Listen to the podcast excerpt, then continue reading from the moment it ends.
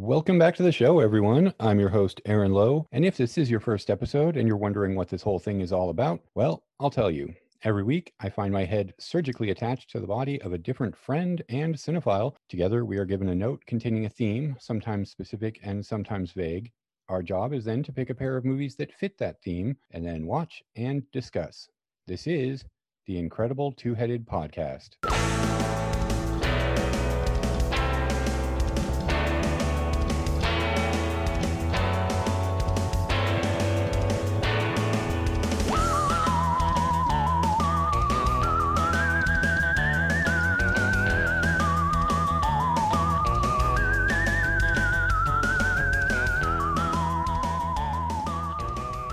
This meeting's being recorded. Oh my gosh.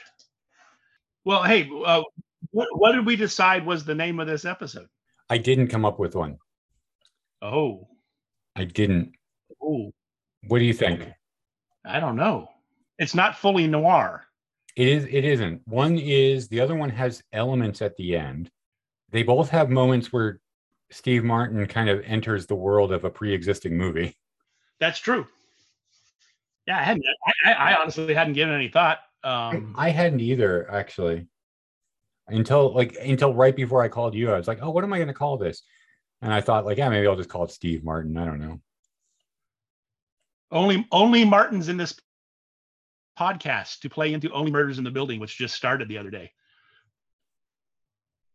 All right, fine, that works. Actually, I like it. I like it. There you go. Only Martin's in this podcast. Well, we'll have to talk about Martin Balsam and um, Yeah. who's another Martin McDonagh. Who's another famous Oh. Martin? Uh, Strother. Martin. Strother Martin. Yeah, that's a good one. I'm sure we can come up with many. Martin Short, since he's also in Only Murders in the Building. Oh, that would have been great. Is there any? There, there's got to be a Martin Short like detective movie, isn't there? I don't know. I'm sure there is. But it means I have to think about it. Yeah. Well, no. Let's only Martin's in the building. That, that's fine. Um, and no, we. I, I don't know. We. I don't know uh, if you want to keep any of this, but I just figured I'd in, like do a proper intro. Well, I think it's. I think it's, oh, oh, oh, oh, wait a minute. Oh, you come up with a better name? Hold on. I'm gonna Pure luck. What? Pure luck. Well, he's not a detective, but he's on, he's searching for a missing daughter. Oh, okay. He's, on, yeah. So, Hold on. I'm, I'm turning on the fan. It's getting pretty warm in here. you can keep whatever you want. I like us talking about what title the movie, the show has and all that. So Yeah, we can put that in. We can put that in. Let's just. you can put in whatever you I- want. Is this one going to go up on Friday? Um, actually, I've changed it. It's like it's Saturday now, and Saturday or Sunday. I I just because if I'm working, it gives me that day that I can I There you can edit. But it's going up this this weekend. Yes. Oh, you got to do a lot of editing for this one. No, it, it'll be fine. It'll be fine. Es- Especially since it appears I'm not working, I can just start and you know get it done.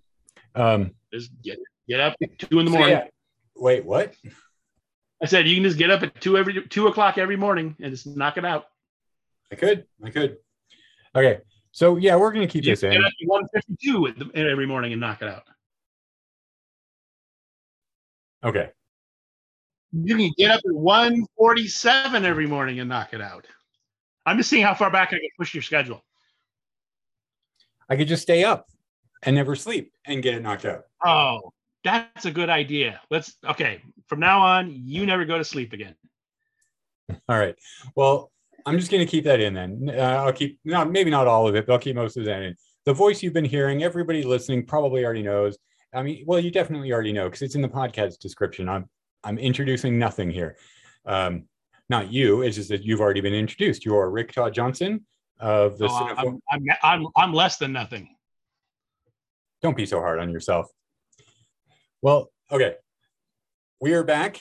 We've got another summer in the shadows, and you're thinking to yourself, it's September. The temperatures are going down. I mean, hopefully, depending on where you live, they're they're going down. Uh, yes, but we are going to the technical end of summer, which is September 22nd. So you've got two more episodes after this. We're going to be talking about noir, maybe three, because I, I think I'm I, I've got a transitionary episode between uh, summer and Halloween. But uh, we're back. We're going to talk about a couple of noir. Well, we're going to talk about one noir uh, with an episode we're calling Only Martins in the Building, which to explain that, or in the podcast, or only. Thank you very much. I forgot the title already, and we just had this whole thing about talking about it. Okay, Only Martins in the podcast, uh, which is we're talking about a couple of Steve Martin films from early in his career. We're talking about the very noir Dead Men Don't Wear Plaid and the not really noir, but has a couple of elements, Pennies from Heaven.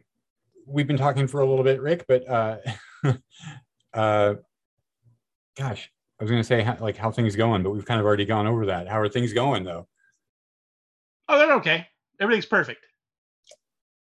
Oh yeah, of course. This is the best of all possible worlds after all.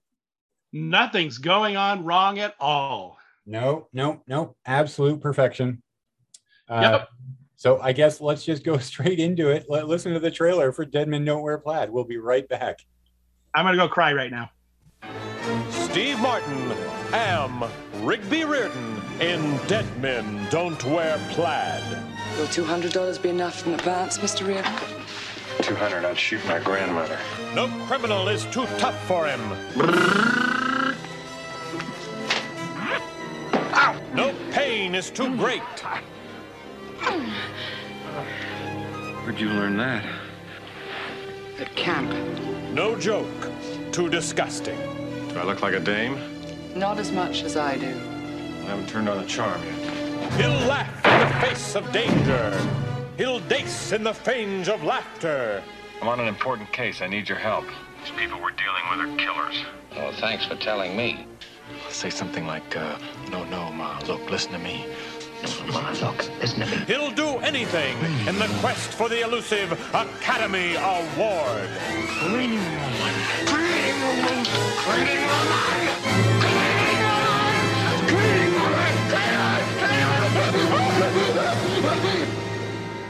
Sorry. You'll get action, romance, danger, sliding, animal impressions, comedy, comedy, comedy, and drama. When Steve Martin, Rachel Ward, Carl Reiner, and Steve Martin Schweinhund jerk. find out why dead men don't wear plaid. You're through. What a guy. I think that's impressive.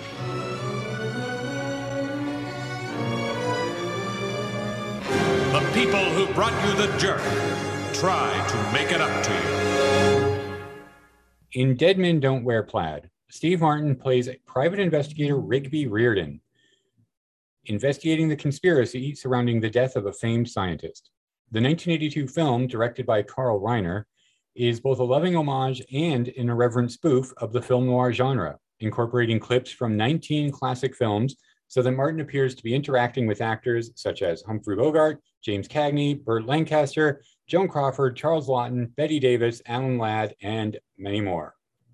Now, this is a movie I've seen a, a handful of times. This is actually one of the first DVDs I ever bought.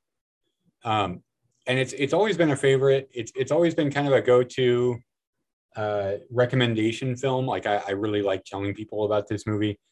It has been years since I saw it until uh, a couple of weeks ago, ago we watched it, and um, I was very happy with well how how well it held up for me. I was I mean laughing out loud at several moments and found the movie even funnier than I remembered the you know seeing it years and years ago. But what's your history? I'm I'm I, know this is another one, obviously, like many others, that you have a longer history with than I do. I am older, so yeah. I mean, um, yeah. So uh, both of these movies I saw at the age of 17. They were released a, a, a few months apart. Uh, one at the end of 1981. This one 1982. And I was yes, I was still 17 when this got released. Um, I saw both of these movies in theaters. Um, and um, I, when this film came out, um, I knew who all the actors that were used in it are. Maybe not Edward Arnold, but everybody else I knew who they were. I had only seen. I, I had told you when we when we watched it together a, little, a couple weeks ago. Um, I thought I, I thought it was ten movies, but now that I go over the list, um, I saw eight of these movies by the time I saw Dead Men Don't Wear Plaid in the theater. Uh, so I was not familiar with all of the movies in it, but some of them, and I knew who the people were. So I did get a lot of the jokes, but there was still stuff lost that was lost to me at that age, you know. Um, but yeah, I've uh, this has been a go-to for many years. I was a huge Steve Martin fan in the you know from the from the mid 70s when he first appeared on on Saturday Night Live and it was in the Muppet movie and then the you know I saw the from the Muppet movie and the Jerk on up I saw like every one of his movies up till the mid 90s in a theater. So um uh seeing him uh, was like a regular thing. I, I was obsessed with him for many, many years. I had, you know, his books, his records, and all this stuff. So yeah, uh, uh, crazy about Dead Men Don't Wear Plaid from the first moment I, it, it came on the screen. Yeah, I think when I saw this the first time, I, I'm looking at the list of the movies that were used, and I think at the time I saw it, I may have seen Dark Passage and White Heat. Uh, possibly the the maybe the um, Hitchcock films, Suspicion and Notorious. I probably saw those. So I think maybe I, at the most I saw four out of this.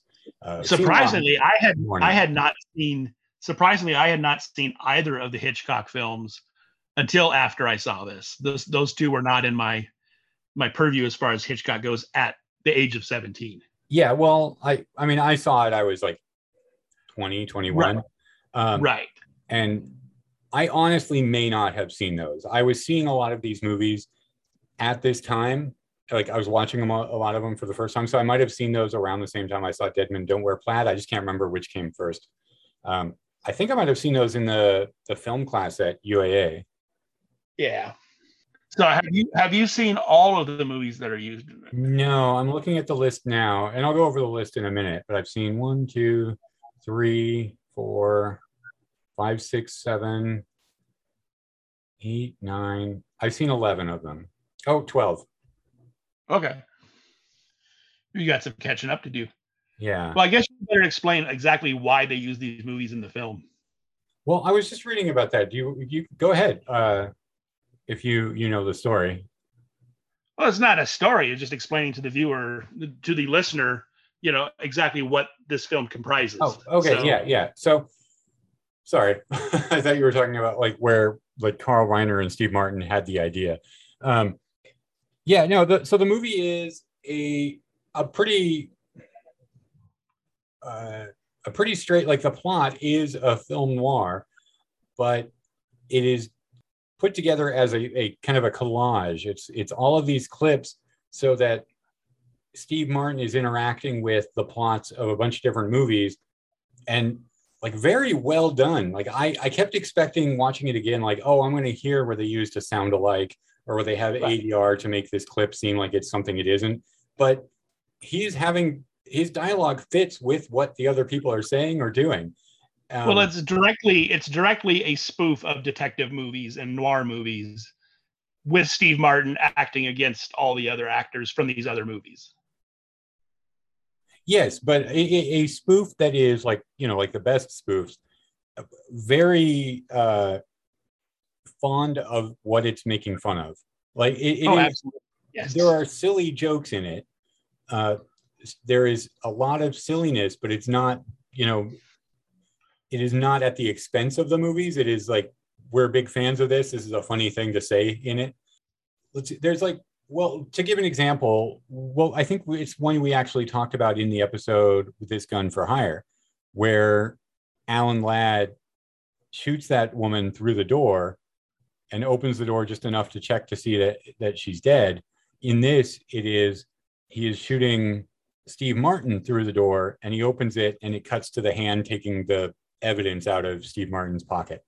As right. it's very cleverly cut together. Yeah. And it it's um amazing how well the film stocks all fit. I guess the director of photography spent six months studying uh, studying film noir and the lighting and the you know shadows and the styles of to make sure that his film stock matched the movies which i mean the, the way film stocks and sto- sources can vary is pretty impressive that most of the scenes that are intercut in are not immediately noticeable like you don't immediately go like that's a different film it, it only that you kind of know maybe the actors in it would have been dead long before this or you know not dead Right. you know what i mean like it, it would have been like it wouldn't have fit the time frame of this movie but Yeah, that the director of photography was Michael Chapman, and two films before this, he shot Raging Bull. oh okay i didn't i Yeah. did not know that He also shot Invasion of the Body Snatchers, the 1978 Philip Kaufman version, and Taxi Another- Driver. another well another pair of classics that yeah, Yeah, no, he's are yeah, he did a, he did a few. Yeah, those are very good more looking more movies. than a few. What's that? oh, no no those are very good looking movies like kind of de- Oh, definitive of that era Yeah, he also shot The Fugitive, the the Harrison Ford version. Yeah. So I, what I was talking about the story, and I, I was just looking, doing some minor research before we started, is that uh, Steve Martin was having lunch with Carl Reiner and the the other screenwriter George Gipe. I, I guess George Gipe probably wrote most of the story, and then Carl Reiner and Steve Martin added their Did own touches. and- Easy on. so um, they they were discussing, and Steve Martin had a uh, an idea where he suggested using an old clip or a clip from an old film, and then they that kind of like snowballed into them using all sorts of clips from films throughout the entire movie, and then uh, left the lunch kind of like thinking about what would become this movie.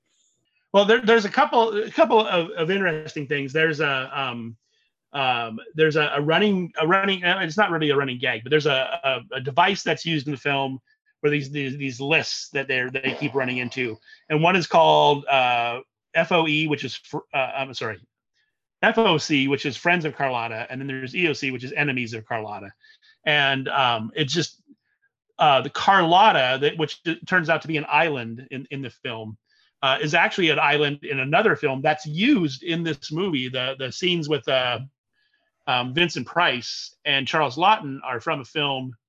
Uh, oh, and, and Ava Gardner. One some of her some of her scenes in this are all from a film called The Bribe from 1949, and in that there's an island of Carlotta, and so um, that's like you know trying to get independence and all this stuff, and so that that device uh, with with the island is put into this film so they can use it all through and use it all through the film. And they and they come up with this list thing with the enemies of Carlotta. It turns out they're enemies of the state of Carlotta, basically, and um, um, and then friends of Carlotta. So it's a and there is a uh, you'll see people online when they make reference to the film, like in chat rooms and stuff. They'll go.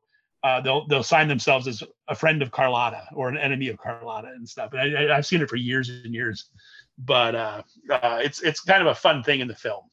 Hey, there is a there is a bit in the film where uh, Rachel Ward, who's gorgeous, uh, says uh, she sees sees the list and she says, "But what does fuck mean?" You know, the FOC. She says, "What does fuck mean?" And he's like, "It's a slang word. It's when a woman, a man, and a woman are in love. The man puts this, and she's like, "No, no, no. It's written here, FOC." but that movie's got like all these like just there's like double entendre jokes like top to bottom in this film. It's like every other line it sounds like something dirty and then of course they they kind of you know convert or uh, invert it you know so all of a sudden it's not you know and then every once in a while there's a line that's just flat out you know you know where uh, uh martin's character rigby reardon uh, after he after he meets rachel ward he says i hadn't seen a body put together like that since i solved the case of the murdered girl with the big tits.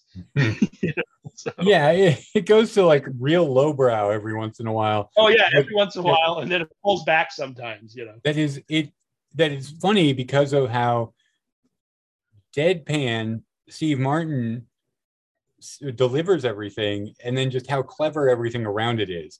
Uh there's a lot of like really funny jokes in this i i like the repeated uh the repeated way rachel ward gets bullets out of his arm uh Yeah. i, I like she that he sucks the bullets, sucks the bullets out of the wound, and then puts a band-aid on the wound. Well, I, I like that he he's shot the first time, and then the second time he's shot, and the- second time he's shot is um, in Burt Lancaster's apartment, right? It's the it's the scene from The Killers, uh, and he just he's shot as he's making his famous Java, and he just kind of has that like ah the same arm, Right. Yeah, keeps shot, keeps shot in the same place. It's The it's Java amazing. the Java gag is actually my favorite joke in the entire movie. And every time I watch the film, he so Steve Martin's going to make Java for Swede Anderson, which is the Burt Lancaster character. And so he's he's in the kitchen, he pulls out a bag of coffee and he starts shaking it into this pan, just kind of like sifting it into this pan and shaking it and shaking it and shaking it and shaking it. And then he sighs and then he keeps shaking it, shaking it, shaking it. And it goes on for like a minute. And when he can just easily just dump the whole thing, and he ends up using the whole bag. And uh, but the joke is it just keeps going and going. He just keeps casually just shaking this thing. And the first time I saw it in a movie theater, I died. I was just laughing so hard. My buddies and I were laughing like crazy. And uh, even even uh, the other day when I watched it again, for like this is probably the 50th time, um, I'm still laughing just as hard at that one gag. It's like just endlessly funny to me. And I've even like like goofed around doing that myself in a kitchen, you know, when I've been making something where I just like, you know, even by myself, I'll do so, you know, I'll just stupidly do that just because it's funny to me. Um, no, that that's really fun. Uh, which I was trying to think. Sorry, just during that, I was trying to think what my favorite gag might be. And I, I really do like the sucking the bullet out, just because it, it gets like the the cut to what she's doing gets shorter and shorter each time, so that by the end, it's I, I think the second time you just see the top of her head pop into frame, and you realize what's happened, and then um, oh, the, it's the callback at the end when what is his name? The um, is it Carlos uh, in Carlotta, the cop that Rigby Who is? wants to press who wants to press his pajamas? yeah, yeah. it the callback to the joke when he gets shot, and Steve Martin goes, "Are you going to be okay? Or do you need help?" And he's like, "No, I'll be okay. I'll get my wife to The suck wife the bullet out." Will suck it out. Uh, it- it's the problem I think with comedies on this show is that you just want to start repeating jokes in the movie, but right. there, Yeah. there's so many funny bits in this to the way it's from that to the way Steve Martin avoids getting shot by Alan Ladd in the beginning when Yeah. Alan Ladd's got, got the gun on him and he just does the quick jump to the side with his hands in the air. Uh, yeah. Throws his arms up. Ah yeah. Tries to dodge it. And it Uh, didn't work. The So- plot is almost inconsequential in this movie because it's not really why you're watching it. It is there No, to not kind at of- all. it, it is there to kind of thread together all of the the scenes and the gags and and you're supposed to be kind of like uh impressed like wowed by how they're blending everything together and it it all But in, works in in the classic way, though, um, you're like never really sure about Rachel Ward until the end of the film about whether she's like double dealing him or not.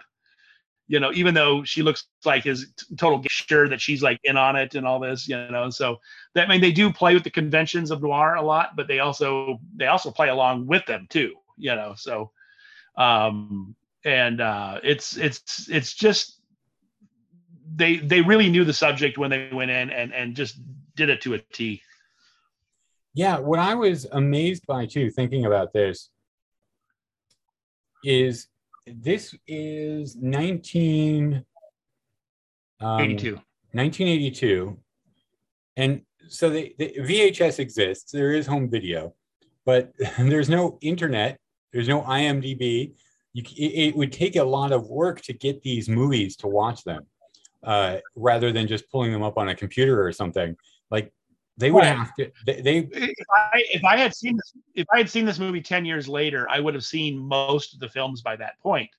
Because I mean VHS was still fairly young in 1982. Been out for a few years. Sorry about that. Been out for a few years, but it it hadn't really um you know it, a lot of stuff still hadn't come out yet. And so yeah, if you just waited another decade, I mean I definitely would have seen a lot more of these films by the time I saw it. But it, you know yeah I, I but still to be able to um to be able to like pick these movies like it's different in the Yeah. like, for what we're doing like oh yeah i've seen these movies once you see them but to be able to like come up with these clips and think of how to incorporate them the amount of movies they must have gone through the amount of like work that went into like picking what would fit and then framing a story around it, especially when you get like I don't know, you've you've picked like your plot and you're like five movies deep and you need something that's going to fit a scene um, to do that and make it not feel like like just a collection of unrelated scenes to make it feel like it's all part of the same movie is like really impressive and it's even more impressive now like if they did it now i would i would i would still be impressed but if they moved, it, made this Right. movie now i would not be as impressed as i am by the fact that they made this in the early 80s I was thinking, I was thinking of a film, another movie that kind of plays with with uh, film conventions and stuff. Uh, the movie Fade to Black, and you remember, I, I don't know, it, it, and uh, I'm sure a lot of listeners haven't seen that movie, but you have. Um, but you remember that Eric Binford, the Dennis Christopher character, pl- works in like a film. You know, he works for a a, a, a, a film archive basically, where they like rent out the films and all that stuff. And no internet in those days as you were saying. So it's harder to research this stuff unless you went to a library or had access to these films.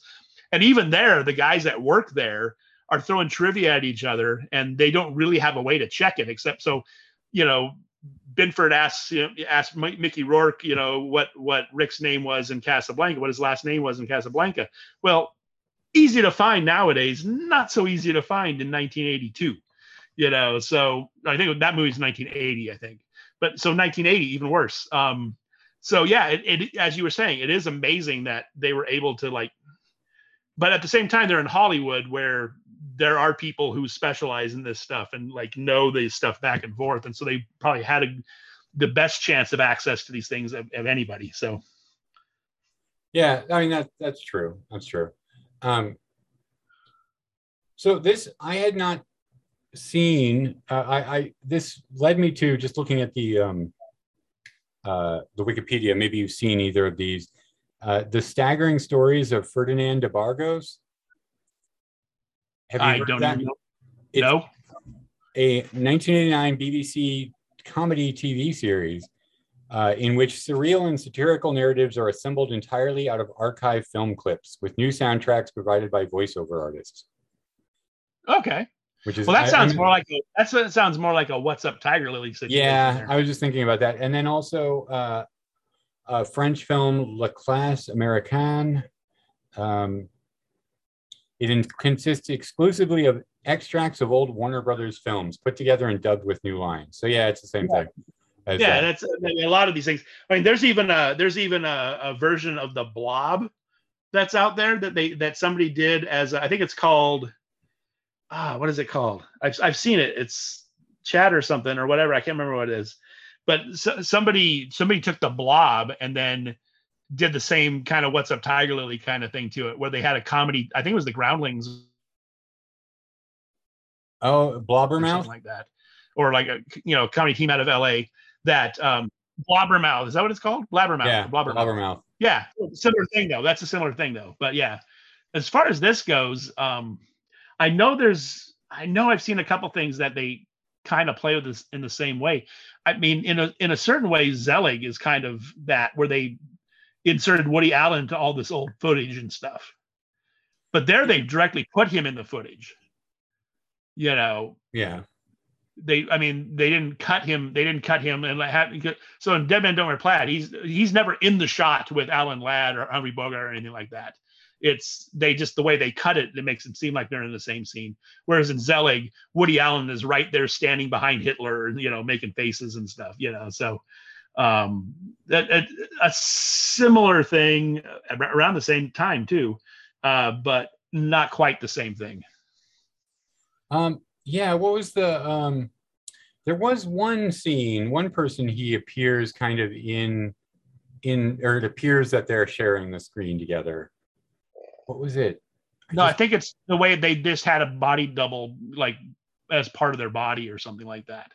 yeah, maybe. don't- I don't, I don't think they're actually sharing the the. I don't think they put them in the same shot though.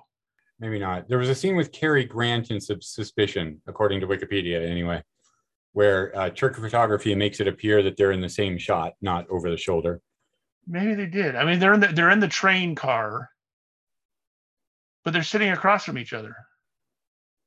Yeah. Oh yeah, they did. They did. They Oh, are yeah. facing. Yeah, they are facing each other. So that okay, that's the shot. Yeah, but that one that's a split screen thing. That's a that's easy. That because it basically half the car, half the car facing each other. So yeah, that one, yeah, they are facing each other in that shot. And um, one th- one gag you like, I know this gag. The slowly I turned. I Oh, I'm a I'm a massive fan of uh Susquehanna Hat Company or whatever version of it you want to do. Um yeah, slowly I turn step by step, inch by inch. Yeah. I know this from watching old like TV. I'm not even sure where I might have seen it before. Maybe Warner Brothers cartoons. Maybe I The Love most- Lucy. The most Uh, famous, yeah, but uh, there is a ver- there is an episode of Lucy that's centered around it. But uh, the most famous version was, I think, I know the Stooges did a version of it, but the I think the the um, Abbott and Costello is the most uh, famous one, I believe. Okay, that might that might also be it. Yeah. I, I just I know this gag, but I don't really know its history, and I'm not quite like I. I, I it's an old really know much vaudeville routine that gets just brought out by almost every comedy team at some point. But yeah, the Stooges definitely did one. Sid Caesar did one. I mean, there's all sorts of them. Um, I don't know who did it first. A lot of people claim to do it. Um, oh, there's actually a yeah. Uh, um, Niagara Falls is the one that Abbott and Costello did on uh, um, on on, on TV that became super well known. Uh, the one I know is the Susquehanna Hat Company, but I that, I think that's the, actually the same one. Yeah. Um, they they did it on the Abbott Costello show as the Susquehanna Hat Company also, and um, the band Too Much Joy. I don't know if you know that band or not. It's one of my favorite bands. Yeah, Uh, I kinda, have kind of know them. they actually have a song called Susquehanna Hat Company. And uh, in the song, the chorus is, uh, "Why don't you say say her name, say her name," and then and everybody goes insane. It's that sort of thing. So mentioning this girl turns it into the slowly I turned routine, basically, where it just drives the person insane just to hear her name, you know. But uh, yeah, it's on their Serial Killers album, which is their best album, Okay, their most famous album. I I do know them. I do not know that out. I don't know a lot about them, so I'll I'll listen to that album later today. I have every single thing they've ever done, including the new stuff they released this year. they actually got back together again. So I I you know you know I'm doing this whole listening to a new album a day, and it has to be a new album from this year. Um, I Right. missed a couple of days, so I'm playing catch up. And there are two days early in the year before I figured out that this is what I want to do, where I listen to old albums. So I'll, I'll eventually catch up on those too, so that by the end of this year, I'll have listened to 365 albums from 2021. Um, but I will take the time out and I will listen to that. That'll be one of my old albums, or like re not revisits, but you know, uh, go back and listen to something that's not quite new. I listen to them every week. So This is a complete tangent, but this music project I put myself on, it has been such a joy for me. Like it's been such a mood lifter. And it's it's because like every week I'm finding a couple of albums that are either like good I enjoyed the experience or great and I want to own the album. Like I'm I went back through and I'm making a because I I was revising my list and kind of like putting thoughts next to each one and marking which ones I want to re-listen to before the year's over because I want to do a, a like a these are my favorite albums thing. And the amount of things in just like the first month that I marked as good or great is the majority of the albums I listen to. So I'm not sure if I'm just being very lucky or if I have no taste and I like everything, but I it's been so much fun to like listen to new music and uh, find all these new bands. I'm, I'm going. I'm gonna. I'm gonna. I'm gonna go with you. Have no taste. So Yeah, yeah, maybe, maybe. I keep my ear to the ground. Uh, um, but I. But honestly, most of what I hear is bullshit. So because 85 percent of everything out there is bullshit. Doesn't matter. Doesn't matter what what art form it is. So. I agree. I agree, but also I feel like Oh, and that, but that means there's like 15 percent out there. That's great. So uh, and there's so much, there's so much out there that even 15% of that is still pretty damn good. yeah, you just gotta Um, find it.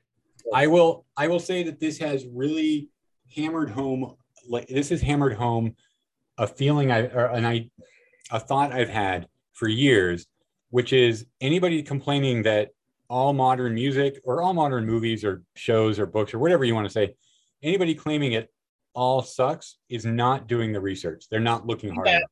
Yeah, well, it's the same reason I hate it when people go, "Oh, stupid Hollywood," blah blah blah. It's like, well, first off, most of the films you watch weren't even made in Hollywood anymore. So, know, they're all shot in Canada. They're all shot in Georgia. You know, it's like not, you know, that maybe the the the financial structure is still in Hollywood for some of these companies, but not all of them.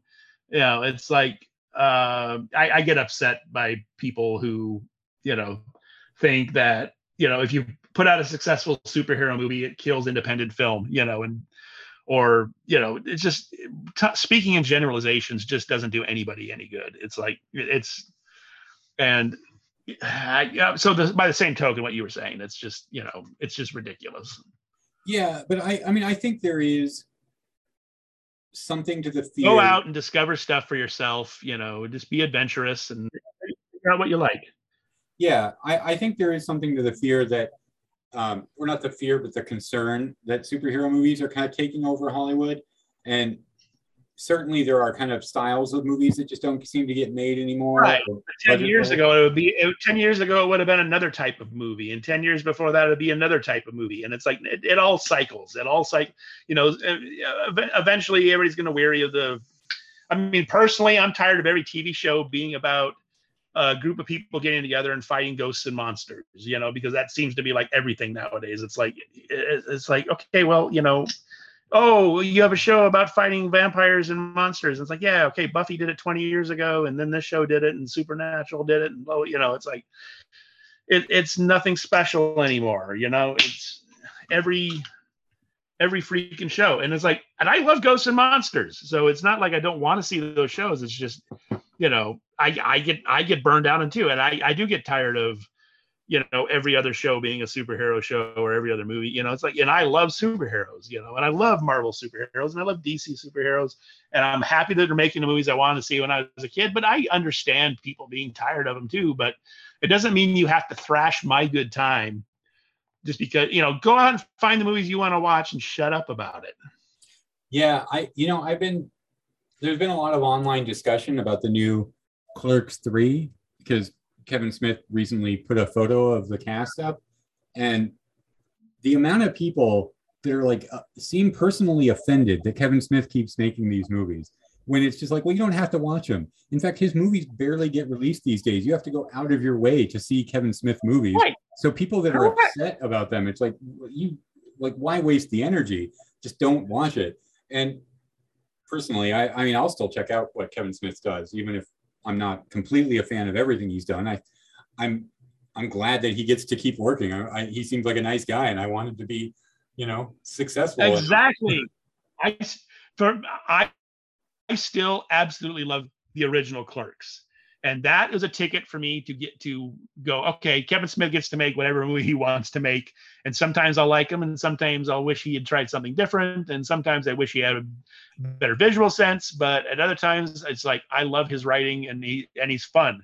I wish he'd grow up a little bit, but sometimes he does. He he makes a movie like Red State, you know. So um uh but you know I, I i still enjoy him and i'm gonna watch out i'm gonna watch clerks 3 um uh, i wish he'd do a sequel to dogma so it's like he does grow every once in a while. His humor stays the same. Is but Right. I I really enjoyed Clerks 2, um, mainly because I I found it to be a very uh, a very interesting topic that doesn't get tackled a lot, or not topic, but a message that the movie was about.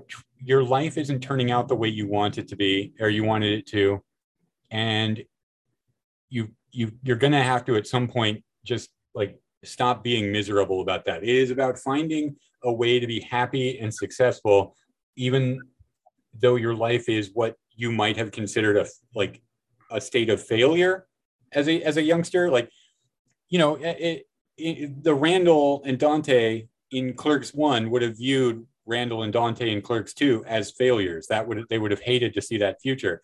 And it's about finding an acceptance and being able to be happy with with that. That you don't have to be living a life of great purpose to be happy.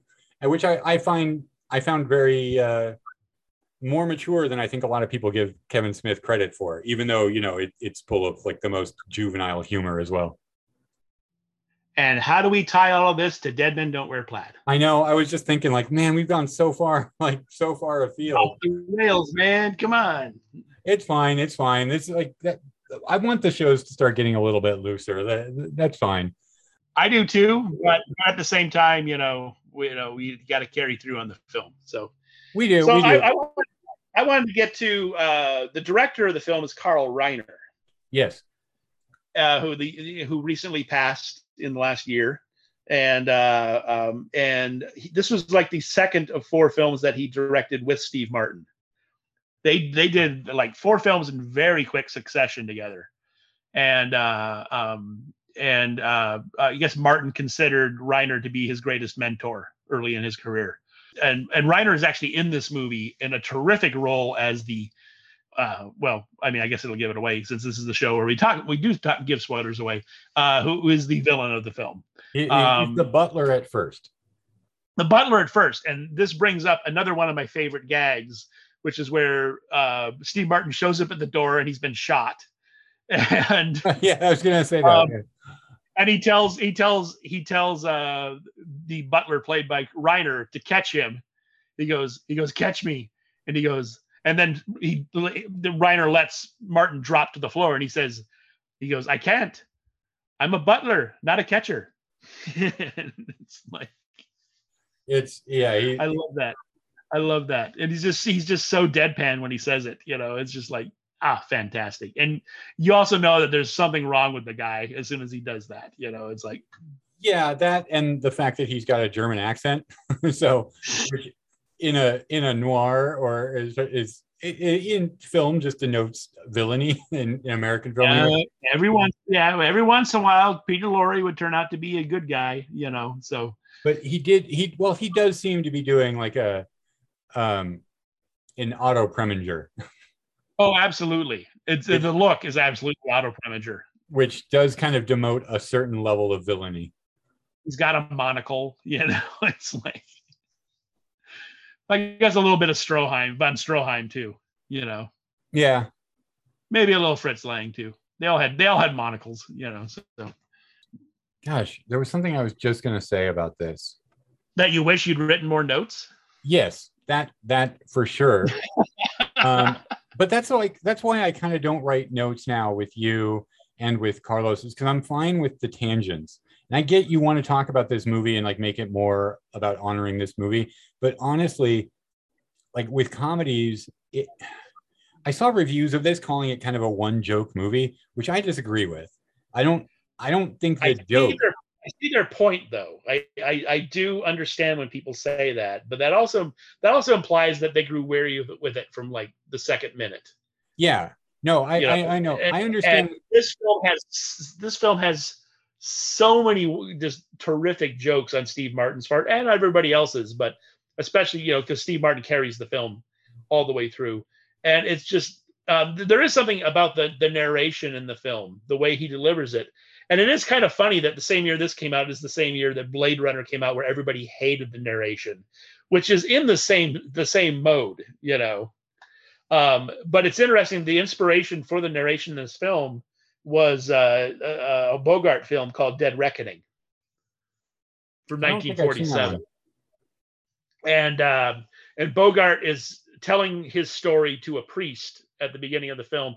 He's telling the story to a priest, and then, but in in this movie, um, yeah, Bogart's narration of naturally because it's Bogart is just very flat, very deadpan as he's talking to the priest about what happened, and so Rigby kind of has that same kind of flat kind of thing, but because the lines he's delivering as opposed to uh, Rip's character, that the, Bogart's character is named Rip in that film.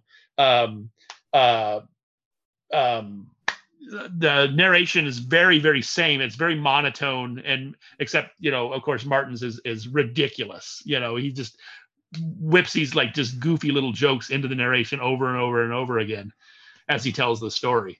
But uh, yeah, Dead and Dead Reckoning is not used. It, there's three Bogart movies used in this movie, but Dead Reckoning is not one of them.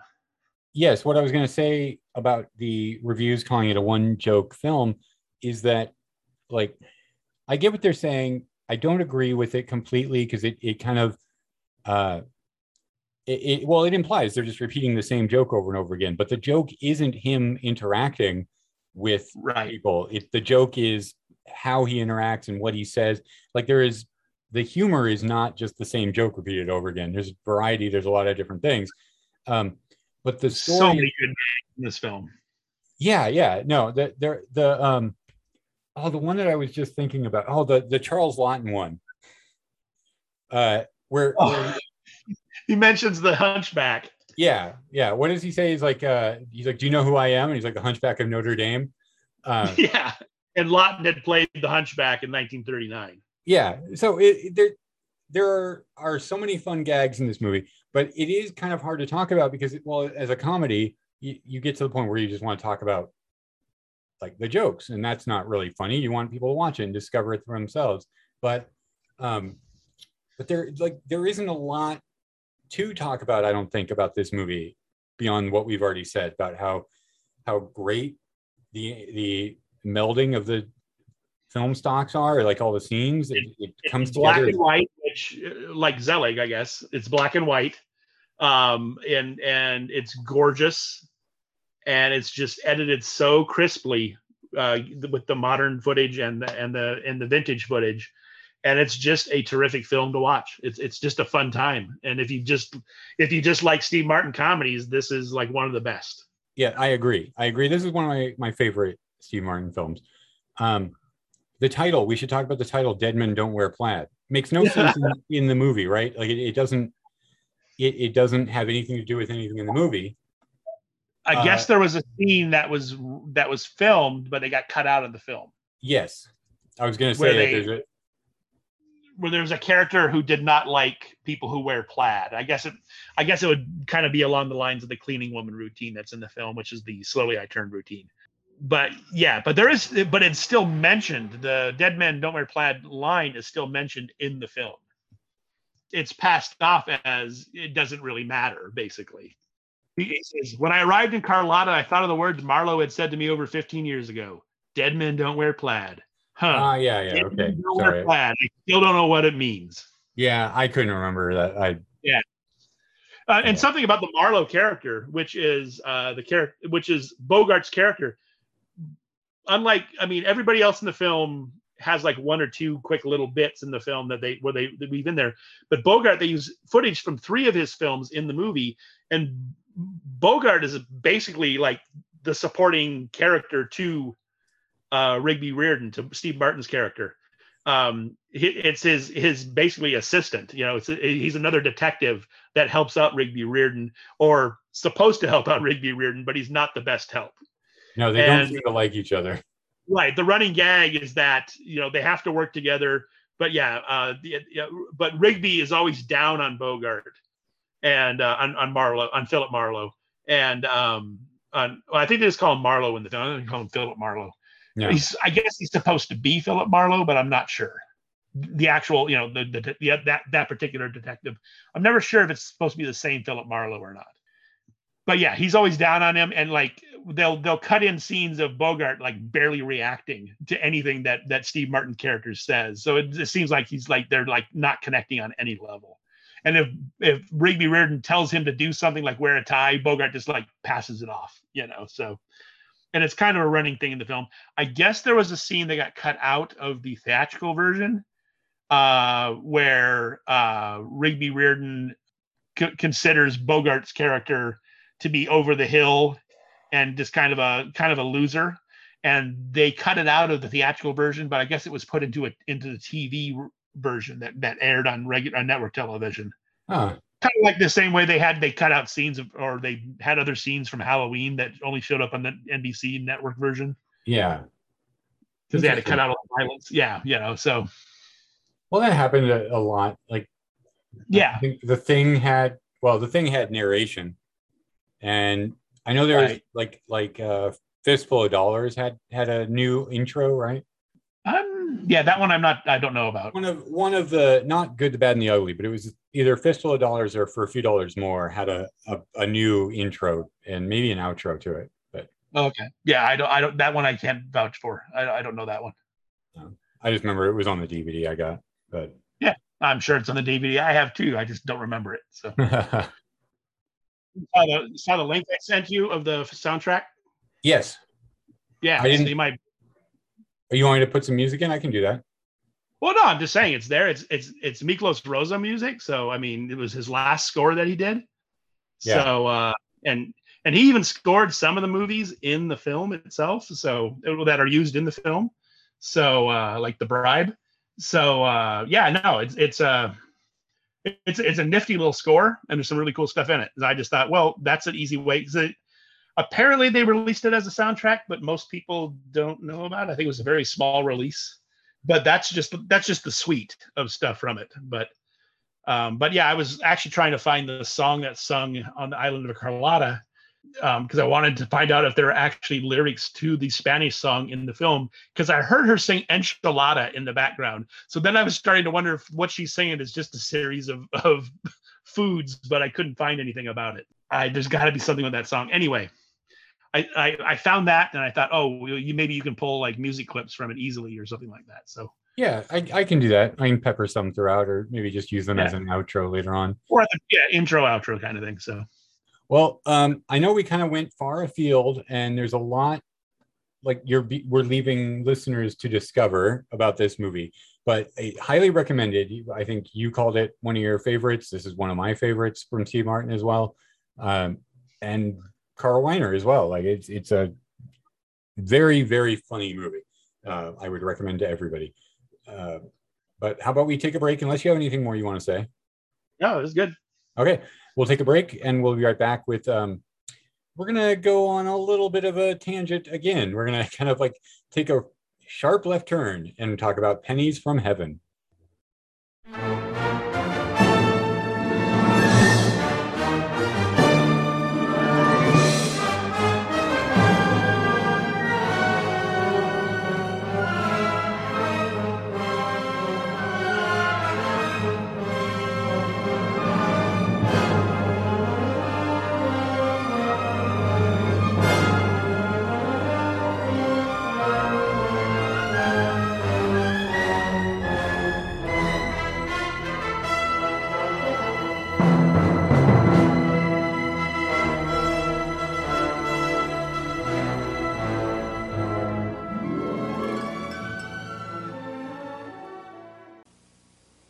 Steve Martin in his first dramatic role. All my life I've been looking for you, Miss Everson. Bernadette Peters, provocative, original.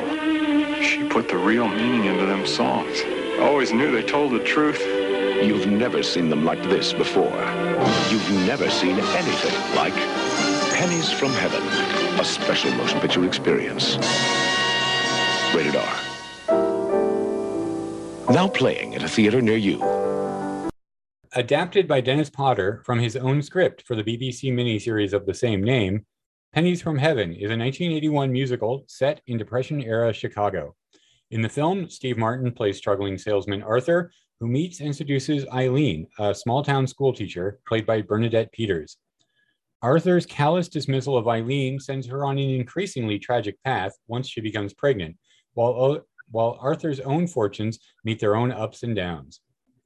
Now, this is a movie I had heard about. I hadn't heard a lot. All I knew is it's it's considered a fiasco. It was a flop at the time. Um, I watched it for the very first time with you right after we finished Dead Men Don't Wear Plaid. It was a very surprising experience. Uh, there are moments in the movie I didn't know how I felt about it. I felt very uncomfortable a lot of the time. Uh, Yeah. I, I- I felt depressed. I wasn't sure if I was going to end up liking the movie or not. I will tell you, this one stuck with me. Like for days after, I was thinking about scenes and like kind of getting a weird emotional mood while thinking about it. Um, Yeah. It's very like a very striking film. I see why it flopped. I see this is not for everybody, especially. uh, Well, we can get into it, but this is only Steve Martin's second starring role after The Jerk, and this Yeah. must have just like given audiences whiplash. Like they must not have known at all what to do. And I, I read some reviews that called him out, like said that he ruins the movie. Could have been good otherwise. And I think just because nobody was ready to take him as a serious actor. But um, well, uh, let me let me hear from you. You, I know this is another one you saw in theaters, but I, Yes. what's your history? my history my history of this film goes back to december 1981 uh, when it was released to theaters though it actually might be like january 1982 because alaska I, i'm not sure when they actually started showing films the same time the rest of the country did you know re- releasing them the same day. I, i'm not sure when that happened. I know it you know like television i think at that time would, had barely caught up you know like because it used to like tv and and and the late in the 70s and I think early 80s was still like a week behind the rest of the country because they had to like ship the tapes up to uh, you know. So they played them like a week behind and I'm, I'm not sure about movies if they but anyway regardless. I saw this film when it came out um it my my friends and I all went to it. We were all Steve Martin fans. Um my buddy Robert and I probably the biggest ones and it was a mixed reaction in our group. I mean not everybody was happy with it. And we argued about this movie so much when it came out. Uh, some of my friends were genuinely pissed about this movie, um, and I think it's just because, as you said, a lot of people were not ready to accept Steve Martin in a dramatic role.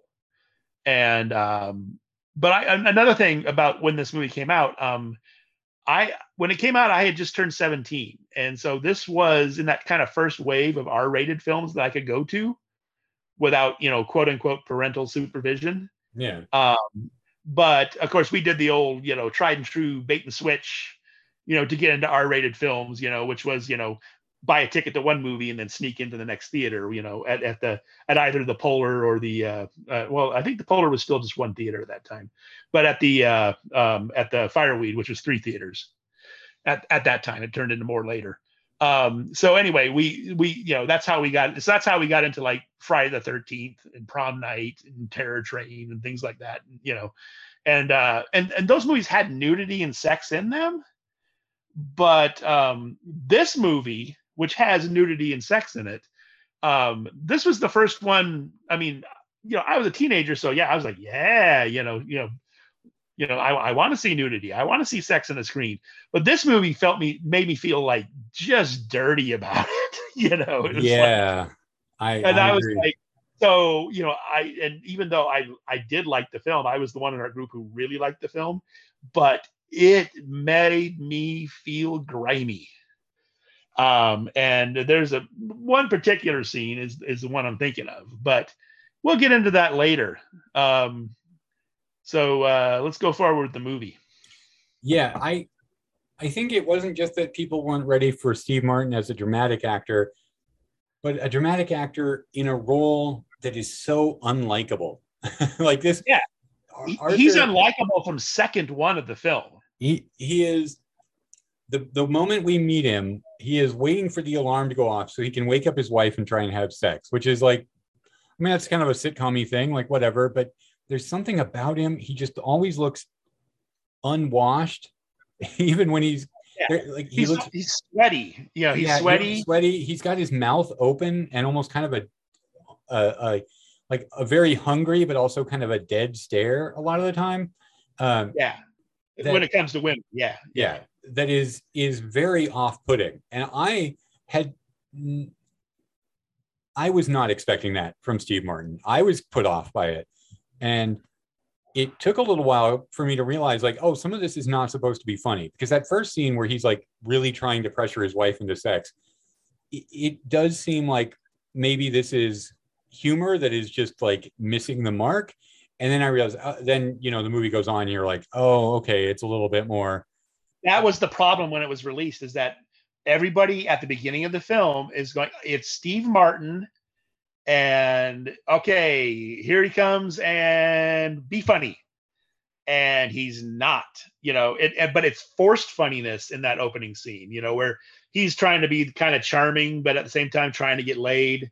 And uh, and nowadays it looks even worse. You know, nowadays it's just like he is creepy and molesty, even with his own wife. And it's like, um, but yeah, then it was yeah, everybody's waiting for, as you said, there's humor, but it's really dark humor.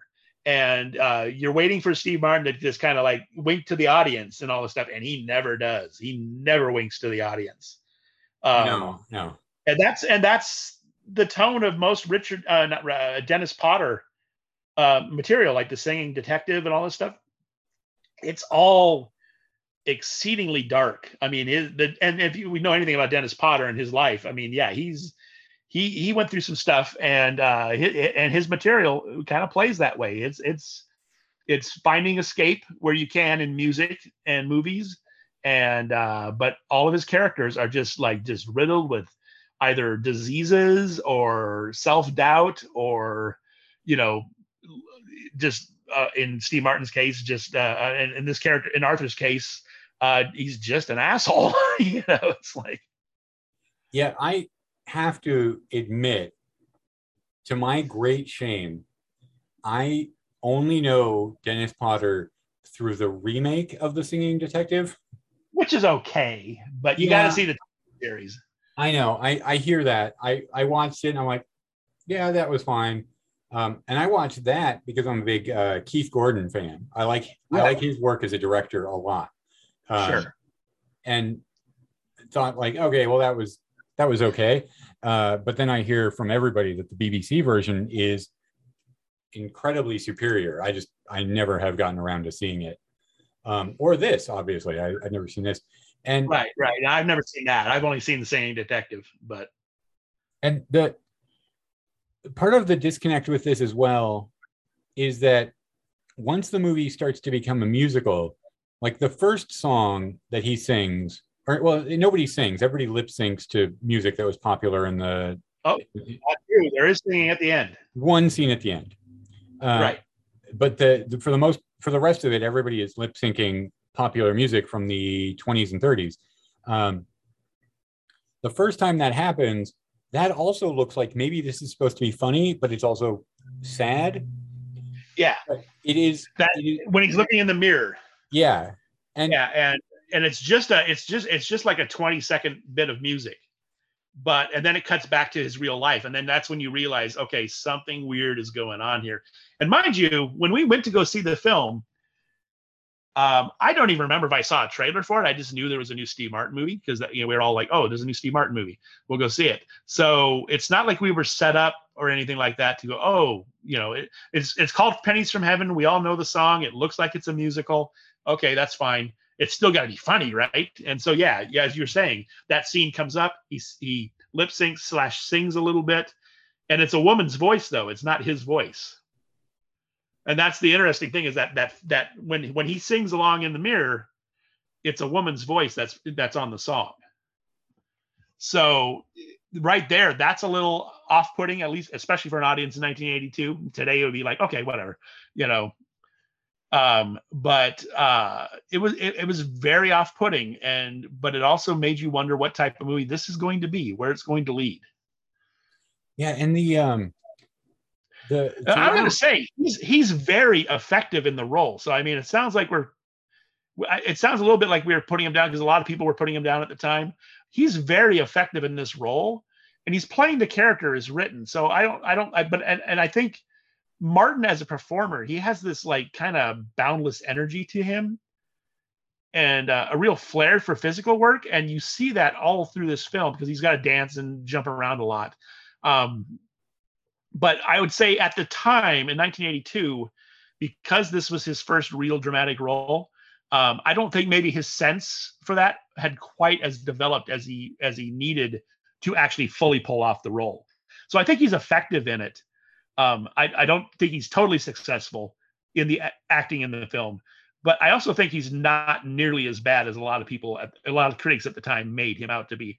And I think a lot of people have. I, I know this film has a cult following now, um, and I know a lot of people uh, totally accept him in it these days. But it's still, and even me who accepted him at the time, I see it now and I still wrestle with it because it's like, because you know he's your hero, so you want him to do well, and it's just like, oh, okay, is he really that good in this? You know, I mean, it's it's always some some kind of doubt that I have, you know, when I watch it. But I, but when I get to the film, I go, yeah, he was terrific in it. Yeah, I never thought he was bad. I don't want to give that impression. I think he's good. I think people, I think people had a hard time. Uh, Just accepting. it. yeah. Yeah. accepting it. I think nowadays everybody is kind of more used to Steve Martin as more as kind of an erudite. Uh, We've seen him do everything. yeah. He's a he really is a renaissance man. so so now I don't think it would be as shocking, but coming right off of the jerk to this, it's like what a slap in the face if you're expecting that wacky that wacky persona. Unless you were the one person out there who watched The Jerk and thought it was a drama, you know. So And the apparently, poor guy, he's getting shot at because he's in front of those cans. Oh my gosh, you know, it's like apparently Martin like really I, I don't know how much he campaigned for this role or how instrumental he was in getting this made. I remember or I, I did read something about how he had seen the BBC version when it was on and thought it was one of the best things he'd ever seen. Uh, Right. Which which does you know Lynn suggests that even at the time he was a more fully rounded artist than what he was showing on stage. And uh, his interests certainly were more diverse than just being the you know wild and crazy guy. Um, yeah, I mean, he always wrestled with that, especially early on. I mean, once he once he got to the early '80s and he was able to accept the different sides of his persona a little bit better, I, I feel. Um, just you know, he, he, but yeah, early on he was really trying to make some inroads into other types of film. He he wanted to he wanted to branch out from comedy, which people always want to do, and it's like you know what, just yeah. I mean, Tom Hanks did it, I guess, but you know, it's like, but um, it, it, it, sometimes it works, and I feel I feel Martin has, you know, it just took him a while, you know. I, yeah uh, so I, I just want to say i'm not trying to dismiss him in this role. I think he's good. I was just uh, trying to talk about the the you know the disconnect uh, uh, Yeah. between expectations. Um, and I, I don't know i i gotta maybe on future viewings i'll be able to look at his performance and say like yeah maybe he's not hitting it out as you know well as he would later on. But it it it did strike me as like he was he was good for the role like it, it did yeah, did I not think I think any- it's fine. I i didn't have any issues with it Yeah. So I, I want to say like the next the next uh, scene. Uh, so Martin's character, he's he sells he sells sheet music, which was a huge thing back in the you know 20s and 30s, and even before that. That's how people. It wasn't records; it was sheet music. That's what people bought, so they could have it in their homes and play it on their pianos and stuff. And every the family could sing along. That was a major thing back then. So that's what he's doing as a business. He wants to branch. He wants to open his own shop and not just be a traveling salesman selling music. And so he tries to secure a loan uh, from a bank. And so uh, that's where the first big musical number in the film takes place is at this bank. And he's turned down for the loan, but the song comes on the soundtrack, and it's uh, this song is "Yes, Yes, My Baby Said Yes, Yes," uh, which is a terrific tune. Uh, and then Martin and the loan officer at the bank, or the or bank president, or whoever he is, they both jump up on a desk and uh, they kiss each other on the cheek. And the uh, uh, or martin kisses the the bank officer on both cheeks. And the bank officer and the, for because the song starts playing and there's a fem there's a male and female in the song and the female giggles. And, and then the bank officer giggles like a little girl when martin kisses him. And that i just remember that in a theater. I remember I just full on remember because at that because up to that point we weren't sure this was actually going to really be a musical. We weren't really sure what we were in for. And that moment happens and then the tap dancing starts and there's a tons of dancers come in and they're dancing up and down stairs and steve martin does a big tap routine and it's like wow you know? And to this day i just really really love this scene it, it's just so energetic and you know it just really opens the film up at that point I'll agree. I agree. This this is still at the point where I am coming to like coming to realize what type of movie this is because everything in the beginning kind of felt like a bit of forced humor that was a little grimy and and and uh, Yeah. and dirty and I think uncomfortable is, is is really the way to say what the way that humor was. I think because it, it's somebody going, "Hey, hey, huh, huh, huh," you know, and the other person on the receiving end of it, his wife, is just kind of like, uh, "I don't want to talk to you," you know. It's like, and the the bank loan scene is a big shot of of kind of joyous energy but also the moment in the movie i went oh this is a tragedy. This is not Yeah. going to be a, Yeah, a happy because movie. he's been told he's been told no flat out. But in his head he imagined this scenario where he's the he's the winner. Yes yes you know and my baby is actually him getting the loan you know so the, the bank you know so uh yeah it yeah full on just it's sad even though it's boisterous and joyous and then you get to the end of it and you back to reality. Which yeah which is a, a kind of dic- dichotomy the movie does or pulls Yeah. throughout. Um, i'm skipping ahead. So you're, you've got scenes you're going to want to talk about but i just want to talk about the next performance that really like really left an impression on me oh yes.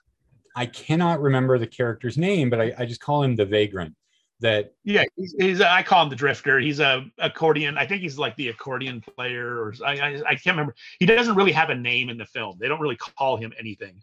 Um, but it's uh, Vernel is the is the actor, uh, screenwriter, dancer. He's very very well known in theatrical circles. Okay. Uh, oh yeah he's listed on imdb as the accordion man and he's a guy accordion. on a side the side of the road a dusty road that steve martin picks up and then takes to lunch and he's buying him lunch and this is a moment where i was like well maybe there's a little bit of magical realism in this movie maybe like this character will leave and come back and and his, like steve martin is a horrible person i'm thinking like at this point in the movie i'm like he's not a good guy He'll be justified. He'll be made better by this person being around him and all that stuff. You have hope for that, yes, Which- as you which- said. We won't spoil yet, but it's not quite where the movie goes. But this scene here at lunch where the guy starts singing and the the diner like walls go away and he, he's like dancing really slowly outside and the rain is coming down it is so like it- it's so well put together it is a beautiful scene i was Hypnotic is what it is. Yeah. I was enthralled this entire moment. And this is the point in the movie where the movie like really won me over. And even though later on I still had my ups and downs, I this moment I just loved everything about the movie. I was like, this is gonna be perfect. And I, I kind of don't didn't feel that, but I I I think this this is the moment I kind of just like let go and let let the movie like dictate what it was gonna be. Um but yeah, I I I really love this scene quite a, a, lot. yeah, it's it's gorgeous, and uh, his performance uh, is just, as I said, hypnotic. He's just he has this really kind of like kind of angular, you know, kind of body, and he does these weird moves where he's like kind of shuffling across the screen and stuff, and it's just it's just marvelous. It, it's a it's like a slow shuffle in the rain, and he's just you know it's like like you're doing sand dancing, but you're you know but he's in the rain, and it's just it's just a marvelous little scene. Yeah, and then uh what was I gonna say? And then they kind of like um Steve Martin kind of blows up at him and leaves him uh, like and their paths don't really ever connect again, I don't think. They they I mean they do I don't think. Well, they they do they do tangentially, but yeah, I don't think they meet up again in the film. Um, so this is uh, this is the town where he meets uh, Bernadette Peters. He just sees her and is immediately uh, like immediately in love with her. And this I, I I I was still like not sure what type of the movie this was. So I'm like, oh, is he gonna be like starting a whirlwind romance? It seemed like there was like he was genuinely uh, in love with her. It seemed like and it seemed like there was something more pure than what eventually Right. happens in this. And you and you get the you get Bing Crosby singing "Did you ever see a dream walking?" You know that that he lip syncs to when he sees her. and yeah so i I uh, I really I don't know. This movie kept surprising me. I kept like maybe I just was hoping it wasn't going to get as dark as it does because he does eventually get her to go out. He seduces her. The probably the most uncomfortable scene in the movie where he like he you know seduces her to use a very polite term uh you you could call it um date rape i guess on the couch uh which, which i don't know i don't know if i if i want to really parse what's going on there but it, it's very molesty it's very kind of gross watching it now the, this many years later uh and that's that's the movie's intent it's not trying to make you think that this is charming in any way uh, but uh, no, but I, I will say they do genuinely fall in love. yes yes but he he They they but his his approach to it is he's trying to get laid. Um, so you you don't really know if he's sincere in this in this supposed love for her at the beginning. Um, that that will play out. But at, yeah, at that moment, he look he's like he, he looks like a player. He looks like to somebody. You know, he's going to take take advantage of this naive school teacher. You know. yeah and for a while it does look like he is in love and then when it gets this and he's just pushing and pushing and pushing it gets really skeevy um and it, you, you aren't sure you're right you're right they do fall in love their relationship is is much more complicated later on it just starts out kind of like such an odd unpleasant place. And right. but but you also understand his attractiveness to the situation because he is trapped in i guess it would be a loveless marriage. I mean it's a marriage in which his wife wants nothing to do with him sexually. She's kind of prudish. I i, I hate the word frigid um, but that's what the term would have been back then is that that that the, the males would have used is that she's frigid. Uh, uh, and he's trying to, you know, he, he can't even get laid with his wife, you know, because she is so turned off by the sex act. Um, and it might, I'm, to me, it would be like, well, I think it's just him. He's an asshole, and she doesn't want to, you know, you know. But she does, she does maintain that she's in love with him. But it is a, it is a what I would call a loveless marriage because it's not reciprocated on both parts. But uh, um, so he sees this. He he basically is looking for any connection outside of his marriage and he sees you know cute little Bernadette Peters in this film, and he's just like head over heels, and then of course he seduces her. So, um, anyway, I was just you know going off on that. No, I, I get, I get, I, I get the, uh, I get the nuance to it, and it is. But there is a right after that though. There's this this interesting scene uh, where he's in a bar with some of his buddies, and it turns into, uh, and he's talking about you know he's smitten. You know, he's saying he's telling them he's smitten. He's found somebody, and blah blah blah blah blah. And it turns into this routine that looks very much like the fit as a fit, fit as a fiddle scene from Singing in the Rain, with him and the other two guys in the bar. And the song is called "It's the Girl," and it's the three of them on a stage wearing plaid costumes and uh, doing a doing a vaudeville dance routine. And uh, it- it's just a uh, it, it's it's a really cool scene. Uh, I don't know the names of the actors that are with him, uh, but they when you watch the scene, it's very clear that it's two ringers. It's two guys who are really good at at stage dancing, and then Steve Martin, who's adequate, right? He's not Yeah. a trained dancer. He's not a trained dancer, but he holds his own. You know, he does he does well. But it was interesting when you watch the scene, especially multiple times, you realize uh, the levels between the two of them and him. And it's like, and so they really get little showcases in the dance. And then Steve's moves are like big flashy moves that he can do easily uh, while they're doing the more intricate work, you know. So Yeah, Steve Martin did uh, train for six months uh, to, Right. to for this role. He did, but he, yeah, he was not a trained dancer, and uh, other people in the movie were, as as we'll find. We'll talk about one very particular. like we said with the the drifter, the accordion man, he is a he is a well-known stage dancer and actor and choreographer. Um, and so he um So yeah, so they filled they they put in some key roles as far as the musical goes. They put some key people in it. Uh, Christopher Walken is another one who had a dance background, and so we'll see him later in the film, and he's got the best scene in the movie. But at this moment, yeah, this this this routine is really good. Uh, but as I said, it does remind me totally of "Fit as a Fiddle" from "Singing in the Rain," which is the greatest musical of all time. So uh, it's at least you know, in my opinion, and many other people.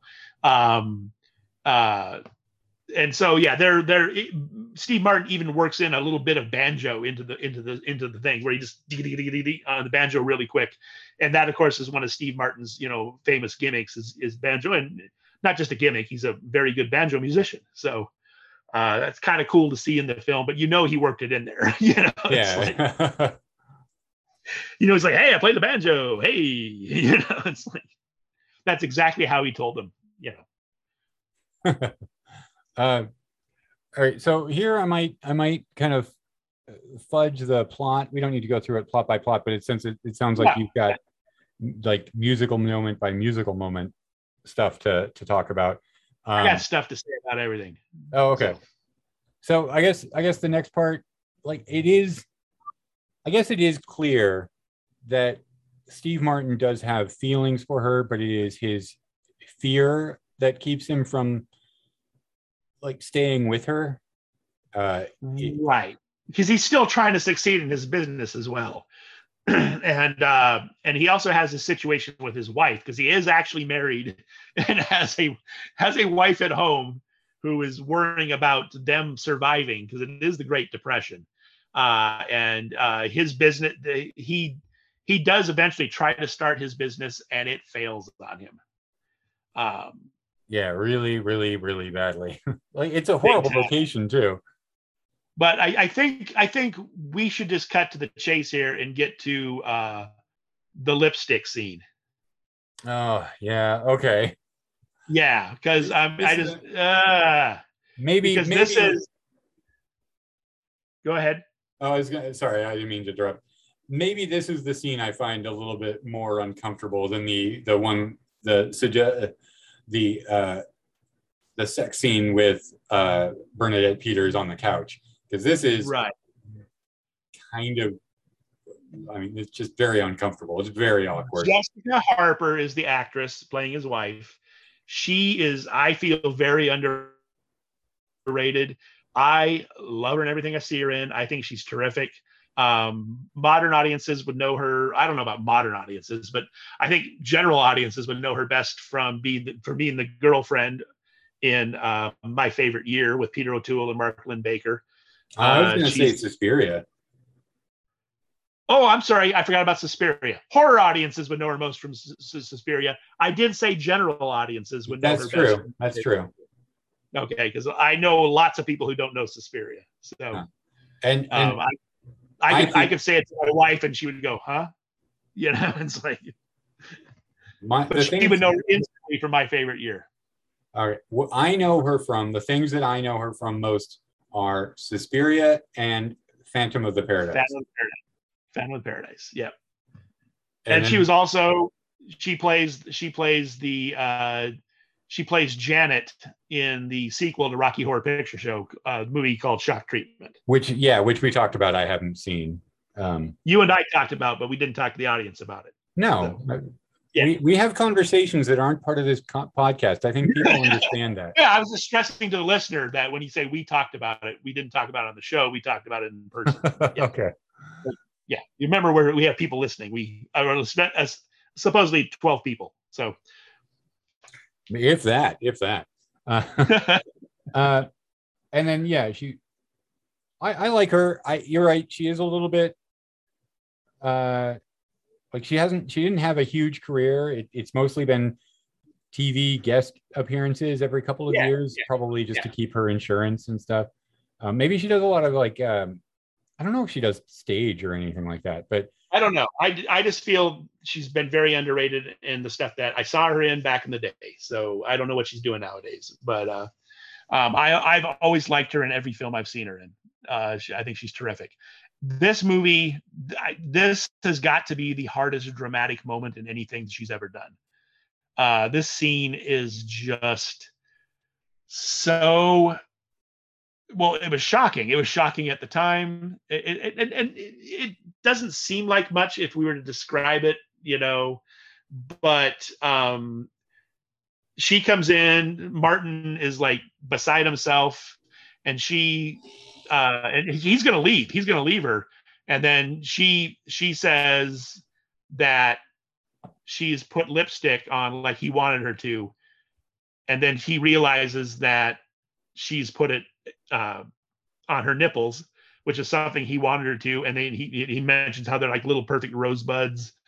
And she but she actually takes off her she takes off i can't remember if it's a blouse or if she's wearing just a night night shirt but whatever it is um, she takes it off and reveals herself on the screen with lipstick on her nipples and it's and she's crying at the same time and it's just like oh my god it, it's so distressing but also the fact that i hadn't seen this movie before i'm like wait is this supposed to be funny maybe because he says that rosebuds line and it, it just right kind of it seems also a little bit silly but she is reacting like right it. it is such a violation or not violation but she is demeaning herself so much in her eyes yeah.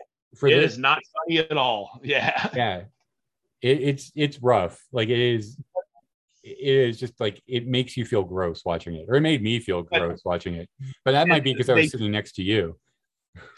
Well yeah no hey how can, how, can it not be gross? Anyway uh, but they do you know he does stay with her through the night. In the morning he gets up he's shaving and we see her in the bed and the, a song comes on called it's a sin to tell a lie. And what we see is her getting up while and singing lip syncing to the song so we know it's a fantasy thing right from there. But she picks up a pair of scissors and is slowly walking up behind him. It's chilling. Because she's singing this song about you know you know you know how she's going to get you know come after him because he's lying to her and all this stuff. And she's raising these scissors up behind his head and you think oh wow she's going to kill steve martin right in the middle of the film and then of course it cuts back to reality and she's still laying in the bed when he turns around. So uh it's like just a very just wow moment. Certainly left an impression on me as well. Like as I say, i'm saying is that i will i would think about this movie because I went to work the next day and the next few days, and I'm doing this like this outdoor construction work, just like like shoveling and like carrying out. I, I mean, just being a gopher on on these sites now, and I'm doing this, yeah. and I would I would flash to moments in this movie, and it would just like it would be stuck in my head. I would be going over parts of this movie over and over again, just kind of like working through how I felt about it, and I I definitely need to see it again. Um, because I'm not sure if it's like if I really think it's a great film or if it just affected me emotionally in a way I wasn't expecting, and so it like really made an impression. But sticks with you, yeah. But that's that's where that's where the viewer makes a connection with the film is when it makes him think about the film, where it's not just oh I've seen one and done. As I always say about films that I have no interest in seeing again, you know, it's like I'm out the door. I don't need to see that one again. But when a film gets into your head and you think about it, and even if you didn't like the experience, if it gets into your head and makes some sort of connection, that to me seems like that's a movie worth revisiting. You know? Yeah, no, I I agree. Uh, the worst thing a movie can be, like the worst movie in the world, the mer- oh sorry, the worst movie somebody has ever seen, they probably don't remember. Like it, it, it, it would just be forgettable and boring. That's the worst thing a movie can be. Uh, but like even a bad movie experience is memorable and has something to it. While all this, while Steve Martin is he, he talks his wife into giving into giving him some of her money. He opens up his business, which is selling sheet music, just like a, a store record, not even record. I'm sorry, a music store. Um, he he goes back and sees Eileen. Right, he goes back to visit Bernadette Peters and finds out that she's pregnant. She's lost her job as a teacher. Um, and he he gives her his address, but it turns out to be a fake address. And yet, still very close to where he actually is because they they just kind of bump into each other one night. And uh, right, but he also doesn't know that she's knocked up either. I thought I thought she told him in that scene. Oh, I thought she tell well in that scene, but before that, he doesn't know she's knocked up. That's when she tells him. Oh yeah, yeah, and he he offers to help and give her what she needs, and then he gives her a fake address and we and dips out. Right, but but the the fake address ends up being kind of close to where his business is because they, like I said, they bump into each other because she comes to the city looking for him. It, it's an it, uh, it's just an empty nothing. It's there's nothing there, like an empty alleyway, and she goes into a bar and meets Christopher Walken in one scene that kind of is the thing everybody remembers about this movie. Uh, Well, it's a showstopper. This is this is the showstopper of the film. This is magnificent. that's And that's if you watch this movie and only remember one thing from it, I mean, I don't know how you can't remember some of those other scenes we talked about. But if you walked out and you had no intention of ever seeing it again, you would always remember this scene because that's the one. I know, I know, ladies certainly remember this scene. so, well, because it's Chris Walken just doing a striptease. Yeah, and I will say, like, the one thing I knew about this movie beyond that it was kind of a flop and a fiasco, it considered to be anyway. It, it, it I mean, technically it was a flop. It didn't nearly make its budget back, but um, Got my money. yeah. Uh, but the other thing I knew about it was Christopher Walken had a dance scene that was very memorable. That a lot of people considered, as you said, to be a showstopper. Uh, and he is kind of a i mean he is definitely a wolf you you meet He's a, him he's a pimp. He's a pimp. yeah well but you know you meet him before you even But he's on yeah, Lothario. I think, I think Lothario or Wolf would be the term for him. Yeah, but before you realize he's a pimp he does just seem like like he is predatory but very charming as well and he has he sees bernadette peters come in he immediately like clocks what's going on there and I, I, I was thinking she's in the same. She's in the like the, when she walks in and she's looking so you know just lost and sad. Um, she reminded me of Fay Wray and King Kong. i see i can see it i can see it Yeah, same time period. You know, uh, roughly. Uh, you know, just uh, starving on the streets, can't find work, and then but only just you know Fay Wray ends up on Skull Island, and this one ends up as a prostitute. Yeah So you know, it's like this this does seem like an alternate reality for Fay Wray because when I watch King Kong, it's like, man, how lucky that the person that she the person that she found was an actual film director and not just some guy saying, "Yeah, let's go make a movie." and then she ends up knocked up or dead, right? You know, so yeah. Um, oh, she almost did end up dead, you know. I mean, it's yeah. like- and I suppose if King Kong had his way, she probably ended up knocked up too. So, uh, the uh, the bartender tries to warn her off at one point here, or, or warn off Christopher Walken because Christopher Walken comes up to talk to her at the bar, and the bartender Right. is like, "Just leave her alone."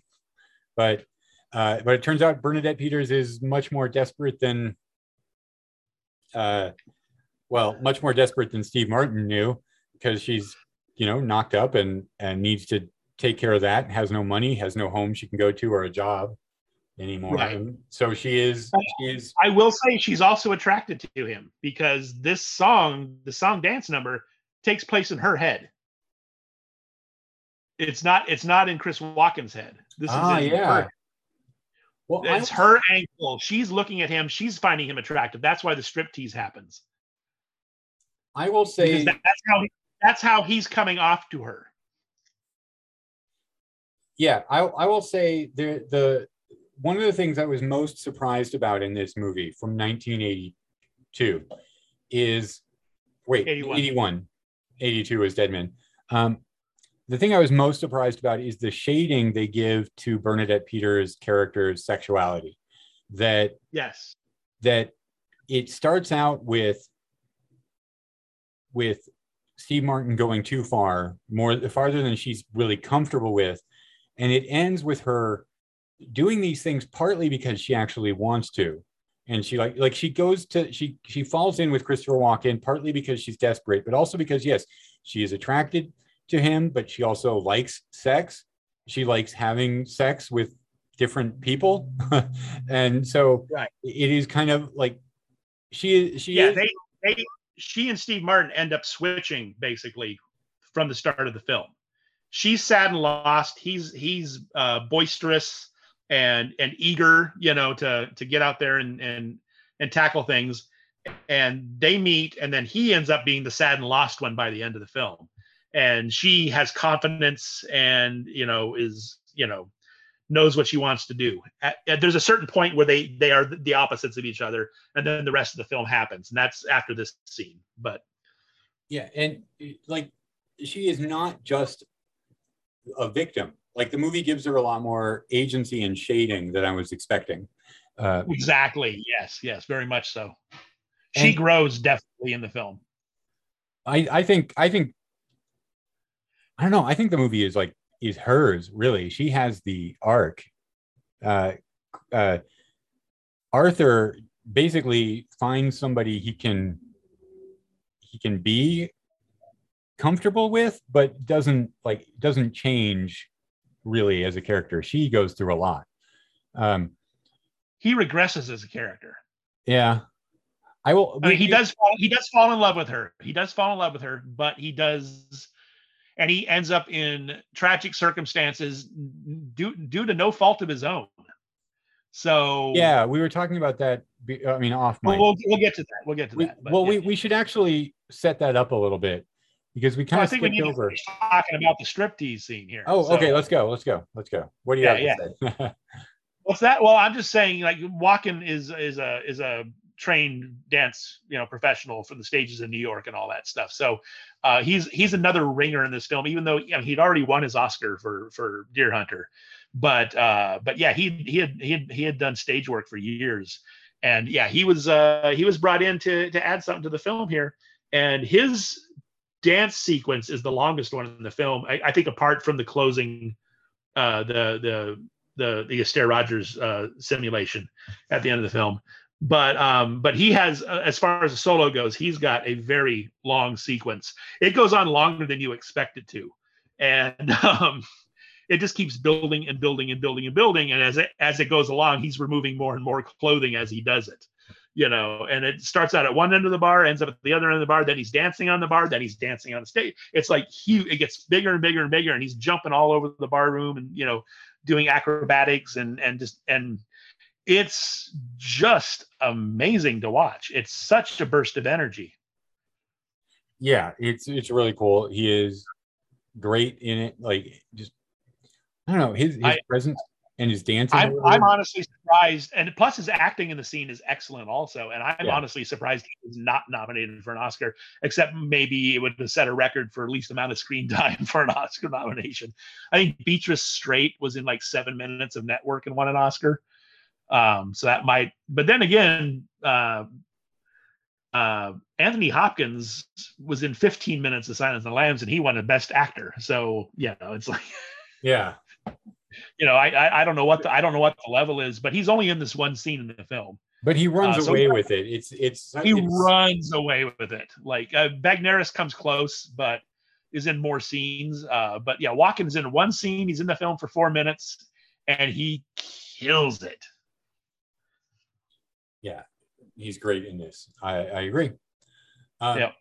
But I, I, one thing we should kind of circle back to that we, I, I think I glossed over is when he goes to visit Eileen, he comes across, he stops his car for a bit and sees this blind woman walking uh, underneath an overpass, I think is what it is. Right. Yeah. and he, yeah. he he's she is she's gorgeous and he is kind of trying to you know uh I wasn't sure that watching it again because I watched it again since we watched it, and I wasn't sure if he was actually hitting on her. I mean, he does say she's the most beautiful woman he's ever seen, but I think he's generally trying to help her, and, and just the way it's done. yeah he lets they- her go. He lets her go pretty easily. He's just offering to help her, and I, I think I, I, obviously he's a he's a he's a dog, and he you know he would certainly sleep with her and stuff. But I think there's more genuine. I think there's more sincerity there than anything. You're right. That's uh, that that that was an open question when I saw the movie the first time. I couldn't decide. I just assumed because he's he's kind of thrown himself at every woman on the film in the film so far. Right. Yeah, And he, he's he's pushed. He's his his basic way is being you know kind of pushy with women, um, but he does lightly put a hand on her shoulder. But when she pulls away, he just lets her go, and I think I think a, like a guy really trying to do it would you know would probably be a little bit rougher, but uh, you know would be less, especially somebody who's fairly defenseless. You know, um, he could have easily overtaken her if he wanted to, Yeah, and that kind of that kind of leads to the rest of the movie. So you it know, does because he he leaves his um he, he- uh, it's a Camel cigarette pack that he Yeah. has crumpled up before he goes to talk to her. He drops it on the ground, and it's got his fingerprints on it. And so as she's leaving that scene, she he's, they show a close up of her stepping over it, and that's the trigger. Like, oh, you know, when the first time I saw it, I thought, oh, she's not really blind. She easily avoided that. That's what I thought it meant.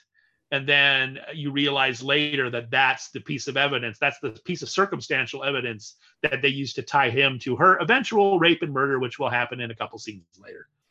which that happened the same day, later the same day or the next day. I couldn't I couldn't tell how long because it's I don't think I don't think that matters. I Well- I, I don't think it matters because it's later. It's later because she's walking back through that tunnel. I don't know if it's the same day or if it's just you know a couple days later. But that cigarette packet is still laying there.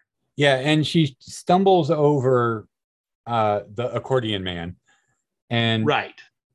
Like at this point, you're thinking that the accordion man is kind of a down on his luck, but he seems like a sweet guy. That musical number he had is certainly like one of the more positive moments Right. of the movie. This is where they really play you with with how they set it up. But she stumbles over him and immediately reacts in fear. And he is like, no, no, calm down, kind of thing. And it cuts away so quickly. You're like, oh, well, I guess he wasn't that great a guy after all. Because the implication there is like the way that edit happens is just like, oh, something horrible just happened. Um, Yep.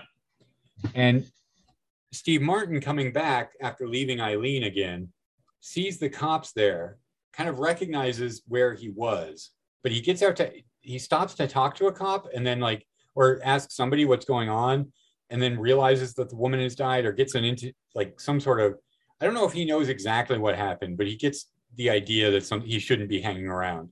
And he leaves, but another cop is like takes down his license plate number, finds it suspicious. Um, you're right. Yeah, I think the- I think I think he just went back to look for her and didn't see her. So Oh, you know. okay. The the evidence they have against him is so like laughably slight, but they do Well, yeah, it's trumped up chart. I mean, it's it's it's all circumstantial evidence, but This is- that's all they had to go on.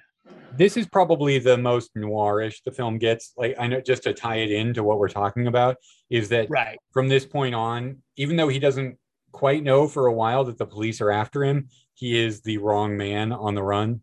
Because then, like later on, he I, he meets Eileen, and Eileen is a he finds out Eileen's a prostitute now, and they reconnect. They get drunk. They're having a grand old time. She admits that she wanted to have sex, that she likes having sex with people, and he is like it, he admits or like admits to himself or, or kind of has that like that scene where he's like he talks about how much he loves her and he just didn't think that she would like that. And they go off together. Like they trash his store and they just run off. Like don't go back to the wife don't go back to the pimp and uh, live off what little money they have. And we see that she is still working. Like she is leaving the motel to go and work.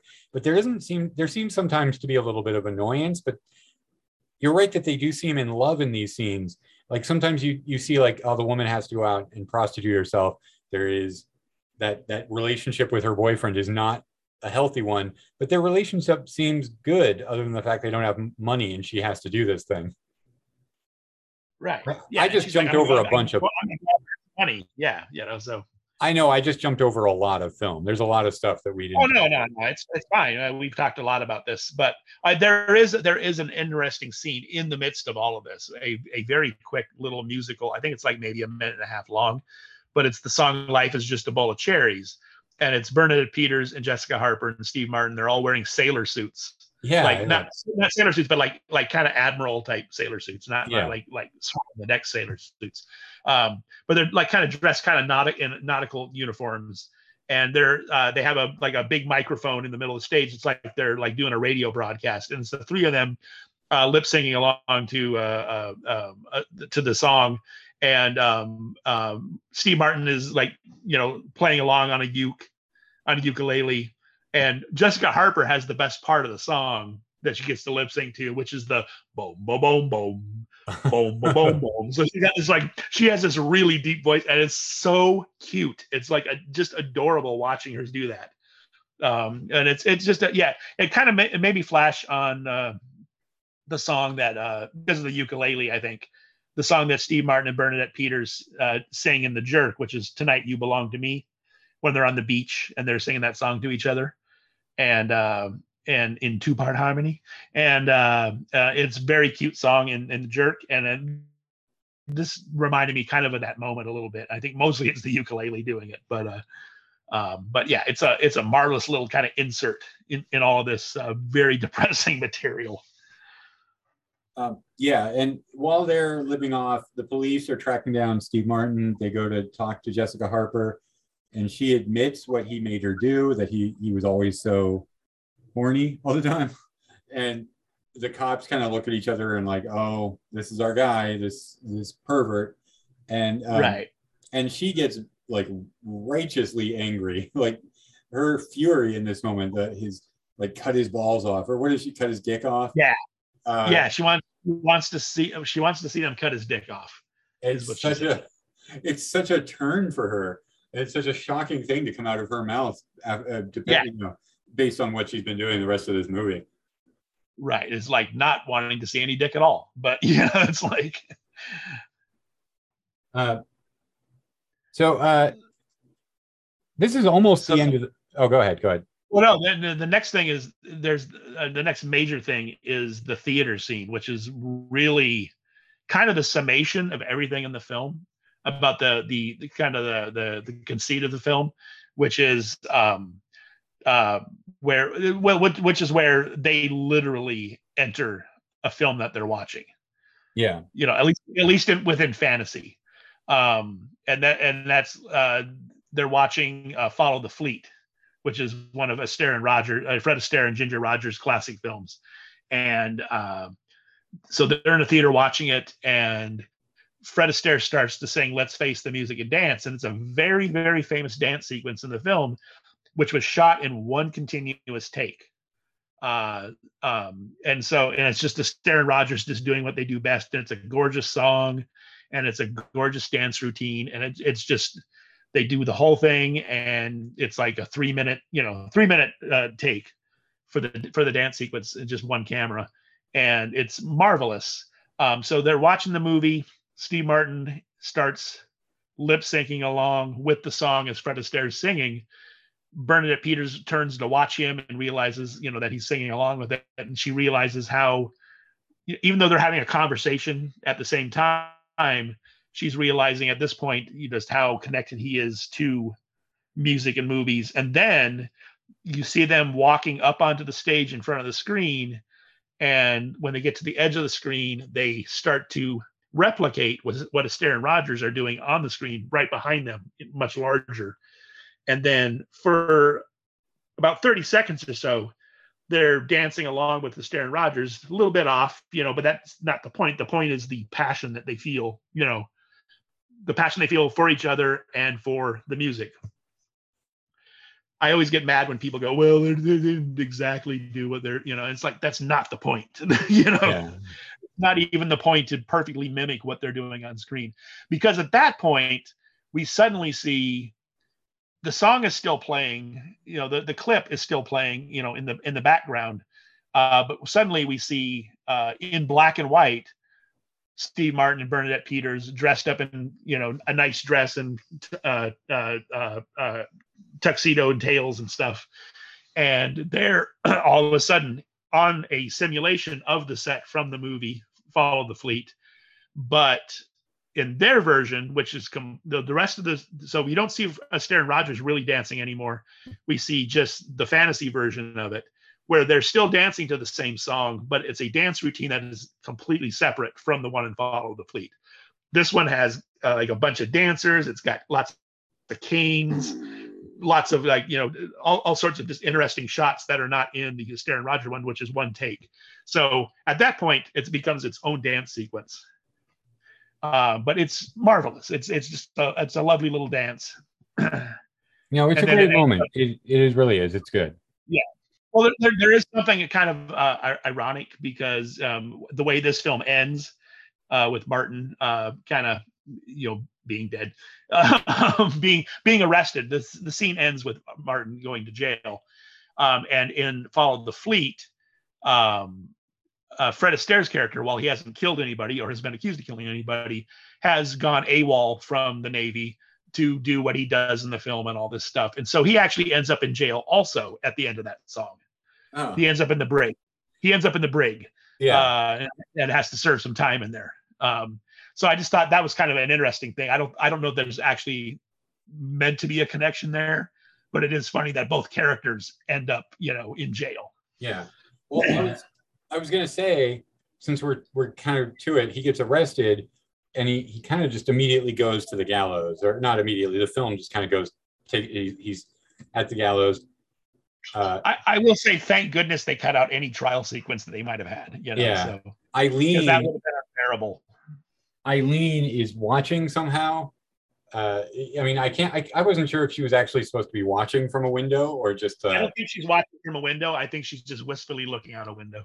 Okay, okay, that makes sense. Um, because then he is standing behind the uh, the noose, and it is the only moment of singing in the movie. Is he actually starts to kind of slowly, softly sing "Pennies from Heaven," and Right. it- Actually singing. Yeah. yeah, and then the movie ends with one final like kind of ironic twist of the knife fantasy sequence where Eileen is is walking away sadly and here comes Arthur yelling after her and it's like we can't we can't we can't have gone through that without a happy ending. Uh, yeah. He says, Who, whoever said you can't stop a dream? ah that's it. Whoever said you can't stop a dream? We couldn't have gone through all that without a happy ending. and they they have one like final burst of happiness and joy and that's what the movie lets it lets us out on. There's a bunch we- of kick signs, and then there's like a rainbow, and then he says, "I'm Arthur, and I love you," and then that's the end of the movie. and that that's uh you know unfortunately a fantasy sequence we we kind of know where the rest of the movie is uh where Sure. where he happens in real life i want to ask you if like if you think this was a, that dancer in the dark was an attempt at a remake of this film I think it's a, a- an attempt at the same style of film. I don't know if it's actually a remake of it, but now I, I guess remake is too strong a I word know. but it- I know I know why. Okay, so the I really enjoyed Dancer in the Dark. I cannot rewatch it. I've only seen it the one time, and I will not own it, and I cannot watch it. And the reason I cannot watch it is because of the lynching scene. I I I have a real problem with lynching scenes in films. well wait and are you talking about the end end or the it's been a long time Dan- since I- Dancing in, the- where Dancing she's in the Dark jail has the big hanging scene. wait what Dancing Dancing in the Dark has the big hanging scene in it. yes yes I, right. I and I, can't, I, I cannot rewatch that film because of that scene. okay i i've seen that movie a few times um i have not seen it since probably 2002 or so uh, i think i've seen it a handful of three times and I, I purposefully am not watching it because i don't want to get used to that movie um I, I I understand what you're saying. There are movies that I, I find like I, I can't revisit because I they just make me they bum me out too much. This movie bums me out, but in a way where I kind of like I, f- I feel invigorated by it. Like I, I like the movie so much. I think it's so well done that I, I'm bummed out, but I'm still like jazzed by how good the experience was or how well put together it was. I don't know if that makes Right. sense. Um, but I, I have seen that movie a few times. Yeah, I, I I generally loved the movie. I, I really loved it. I cannot own it and I cannot watch it again. I It upset think- so much. The- Yeah. The, the hang upset me so much. I, I have a real problem with them. And and and uh, not that I don't run across them in films all the time, and not that I haven't seen the Oxbow incident several times and, and several, you know, uh, Hang 'em High. You know, I've seen uh, even recently. I saw it again, but I just have.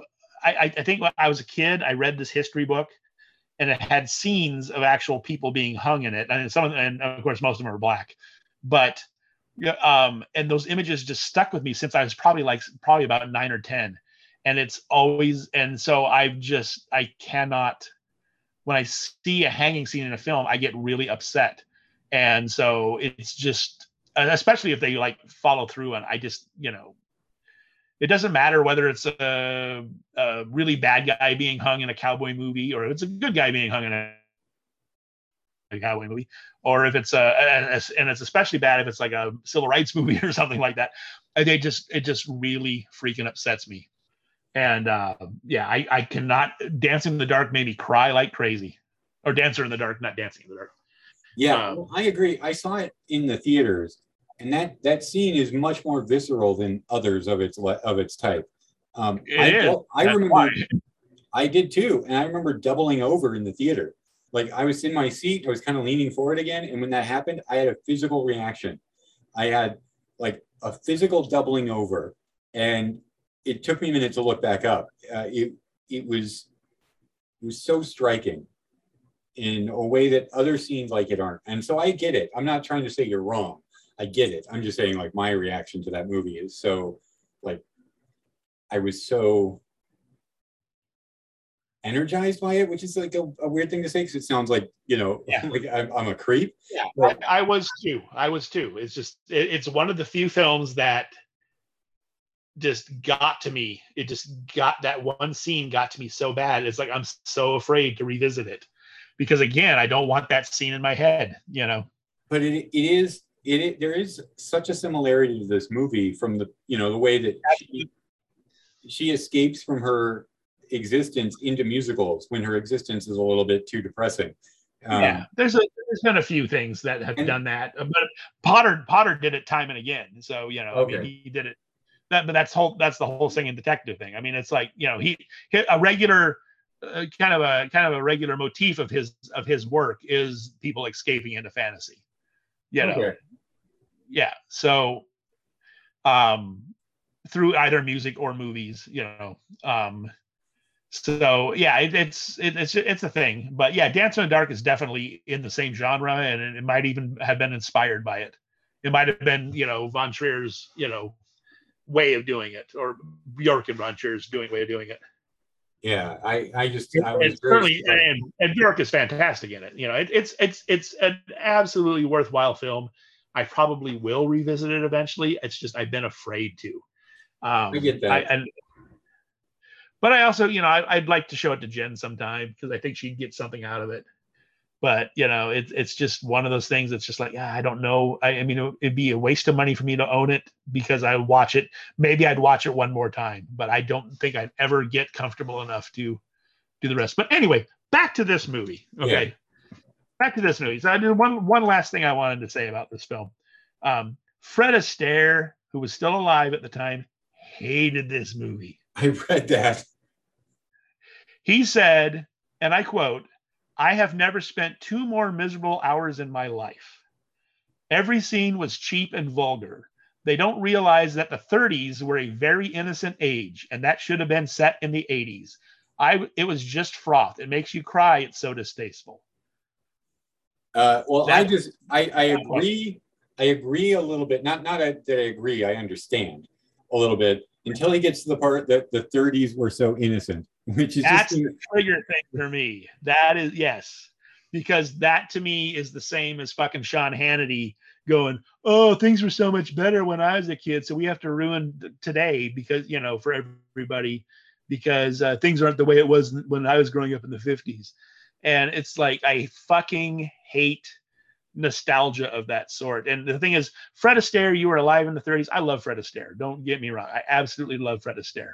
But the 30s were not a very innocent age. Every other movie was about adultery or murder, you know, because the world is always filled with adultery and murder. And so no age has ever been innocent.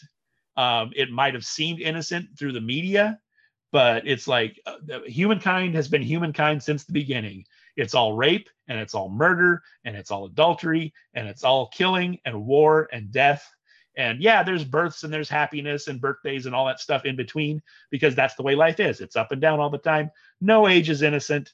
Um, it, it just that's just the appearance that it had. But even in the 30s, it was all you know up and down, and it was a freaking depression. People were desperate. People were starving. You know, it's like I, I, it's just it's just such it's just such an just an inane statement, and it's just somebody who's trying to hang on to his legacy at that point.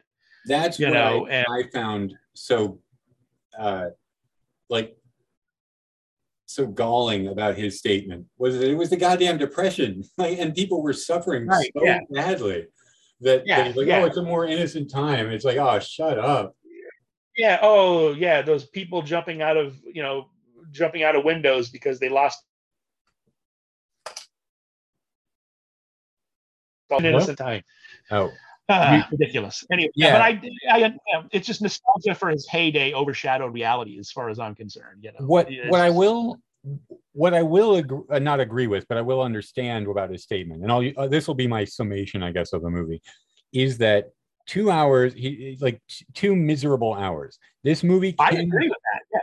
this movie can seem like miserableism, and there is a part of me that was like, during this watch, I was like, this is just making me unpleasant, or this is making me uncomfortable. This is unpleasant. I don't like it, and yet that that is kind of like that is not engaging with the movie or what the movie is doing that is like that is just looking at the surface of it right and being like this is this is a bunch of unpleasant people doing unpleasant things um but there is there is like there is heart to it there is shading to it like i said the characters are not as one dimensional as they look even though they keep like jumping not. into musicals that that would be even more one dimensional um it I I am still not sure completely where I fall on this movie, but it is a it, it is a movie that stuck with me in a way like movies don't do that often. So it's one that I will be coming back to, and maybe I mean maybe I should do another follow up episode someday where I'm like, well, I've watched the movie a few more times and thought about it, but Yeah. as of now, this is like a fascinating movie. Yeah, it is. It is. I, I think you know. I, honestly, I would put it, uh, and this is a film from the same period. I think the one that uh, like so my, I ended up watching this a couple times in the past couple weeks. One with you, and then one apart from it. Um, actually, I watched it earlier today, and um, um, I, I I would say that my estimation of the film has actually risen uh, since I first saw it.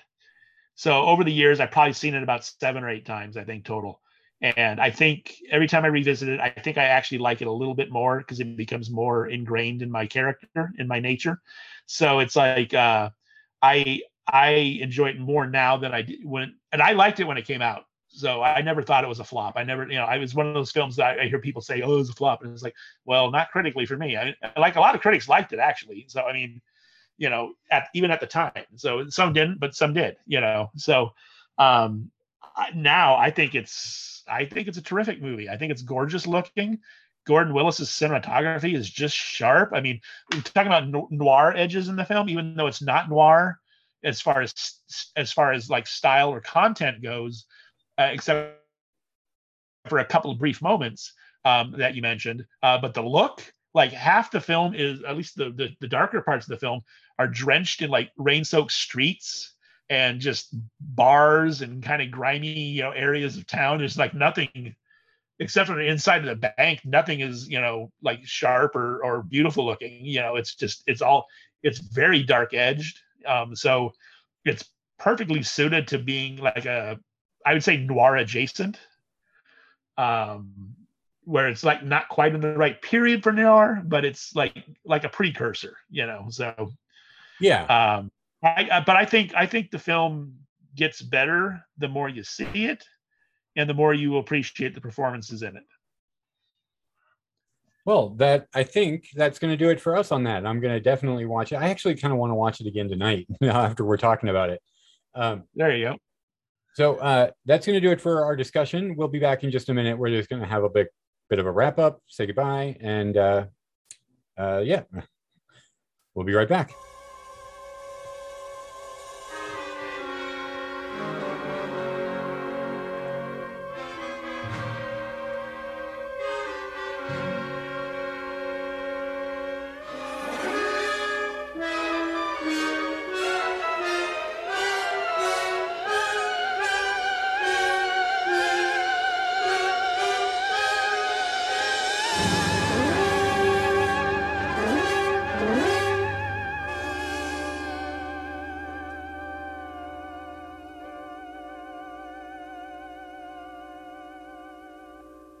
Right, and uh, we're back, and we're just got a couple of minutes here. We're gonna say goodbye. Uh, I don't know if you've got anything that you want to promote or send people to, or a no, suggestion, no, just or working, working, working, working, working, working, and uh, and then watching movies in my every moment that I'm not working. So I will say, um, I um, so as of through yesterday, I've seen 1,201 movies this year. so oh my gosh, can you twelve hundred and one? Can you think of one movie, one like really good one that surprised you that you would put in a top five? Could you even make a top five out of twelve hundred movies? I, well, because I ra- I have a database and I rate them, I can like it would take me a couple minutes, but I could throw together all of my highest rated movies for the year. But I Okay. Well, I just I was like I was wondering like what what out of that twelve hundred sticks in your mind? Like what is one that that like that just off the top of your head off the that top of my head. like like kind of sticks in your head? I I don't know. Maybe I'm putting you on the spot. I don't know what I'm asking. Well, you are putting me on the spot because I hadn't really thought. I will say I did get around to watching a documentary about um, Wayne White, the the artist, the puppeteer, um, called "Beauty Is Embarrassing," and I've been putting it off for a few years. It came out in 2012, I think, and he is the guy who designed Pee Wee's Playhouse. He is the guy who has done ton he does he does these incredible word paintings these days where uh, it's really hard to describe but he he's he's such an um, just incredible artist.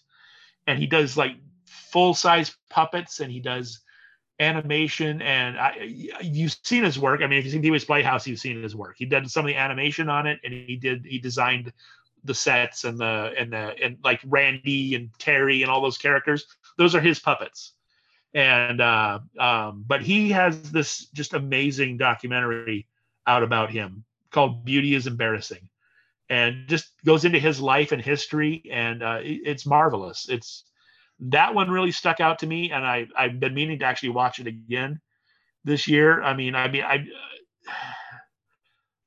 that's the one that immediately comes to mind because I mainly oh the one the one and the, oh, the thing that you and I watched I mean it's technically not a movie but it kind of is because it's a stage show but it's a film stage show but it, in and of itself uh that the one you said oh you got to watch this and I watched it. Derek DelGaudio uh, incredible film you know. Yeah, Frank Oz directed it. I was you recommended it to me so. Yeah, that's a movie that I I I'm I watched it twice because Amber and I watched it, and then we we showed our daughter, where I I recognize I am being manipulated. I even recognize how I'm being manipulated, Right. And it Exactly. still worked. Like I I know people who kind of like there's a bit of a backlash. People are like, um, are are kind of like, uh, you know, uh, like coming out and like it's not that good, and it's just like it's fake, it's manipulation, and I'm like, yeah, it is, but I it still worked. Like you I I like let myself go in that that show and found it very affecting. Um, Absolutely. That's the that's the whole point. It's it's magic. I mean, it, you know, quote unquote illusion. Yeah, you're being set up. You're being set up emotionally, and that's the whole point of the show. And um and I just I just I I mean that show the way it works is exactly how like religions work. So you know if you want to look at it that way. I know, and that that makes me think like I get the cynicism because I can I get looking at that and going like, oh, this seems a little cultish. I am suspicious of this, and yet I I was still like, this is good. like, I like this. Yeah. Um, I, I so I'm, I'm gonna forgo any other uh, any other films here, but those two really stuck out to me. There's a bunch of other ones that did if I really thought about it. yeah, that's Um, that's fine. The the one you talk and it about. is also it is also hard. I mean, I the reason I brought those up is because I recently thought about rewatching both of them again, and I put them on my little my I put them on my little checklist for films I want to. You know, I always make a little list of films that I want to rewatch relatively soon, and so that's the only reason that I actually brought those to mind. Otherwise, I wouldn't remember if I watched them this year or last year because it's just I see so many films. It's like it just becomes a wash to me. Um, I, I will say the film that I probably have gotten the most enjoyment out of watching in the last year is the movie I've been trying to get you guys to watch for a couple months now, which is Yeti, Giant of the 20th Century. Oh, wait. Let's talk about this off the air. We maybe we can do a group watch this week? I've been trying to get everybody to do a group watch, but we I know, wanted I to know you mentioned it. I'm sorry I didn't include respond. Carlos. We wanted to include Carlos, but you know he doesn't watch films regularly with us. Yeah, well, he, he works until two in the morning, so it'd have to be. Right? Yeah. So it's maybe we could do it on a Saturday. Uh, absolutely. I yeah, but yeah, I, I want to because I, I want everybody else to see this crazy ass movie. it's Okay. like it's Well- called Yeti, Giant of the 20th Century. You can find variations on the title. It's a 1977 Italian film about uh, a giant king, basically King Kong sized Yeti. Uh, who climbs built he ends up climbing buildings and doing the whole King Kong thing, but it's in Italian and he's helped out by a girl and her brother and their dog. And it's just so ridiculous. I will. I, let's get. I, I'll. I'll get right in the group chat right after this. we should talk about it. If anybody wants to see it. Okay. Um, I those are great. I just looked up the art, uh, the word paintings of uh, Wayne White, and those look great. Those are really cool. Um, yeah. I I definitely will check that out. I that, that I- sounds very the last interesting. time I saw the one I saw it, it was on Amazon Prime, the movie. So uh, Okay. the documentary. Uh, as for me, Absolutely. I don't really have much to. I mean, I I don't know if I have anything really great to uh, recommend. I just binged all of brand new cherry flavor, but I'm not sure if you're done with that. So let's not. We don't need to go. I into that. need to watch the the last uh, there eight episodes. I Yeah. think. Yeah, I, I still have to watch five, six, seven, eight. Okay. And actually, when we're done with this, after I eat dinner, because I know I'm not going to eat dinner while I watch it, um, especially after, especially after the fourth episode, oh man, yeah. Where they did some things I did not know that you could do on film. Um, it's one thing in particular.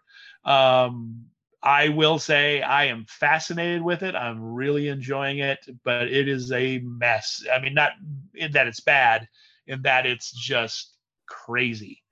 Yeah. Um, Yeah. and so I'm I'm having a ball with it.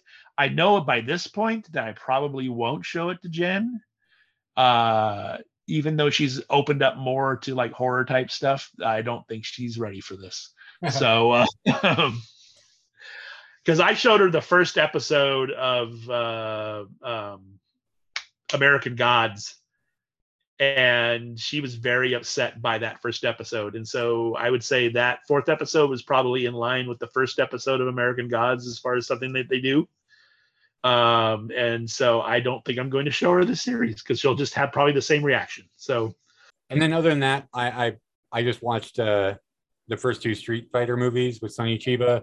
Um, I, I I wanted to watch more Sonny Chiba movies after his passing, uh, but so far I've only just watched the first two, and they are really, man, it is like taking me back. I haven't seen these movies in so long, but I I watched yeah, them it's been so a while much. for me.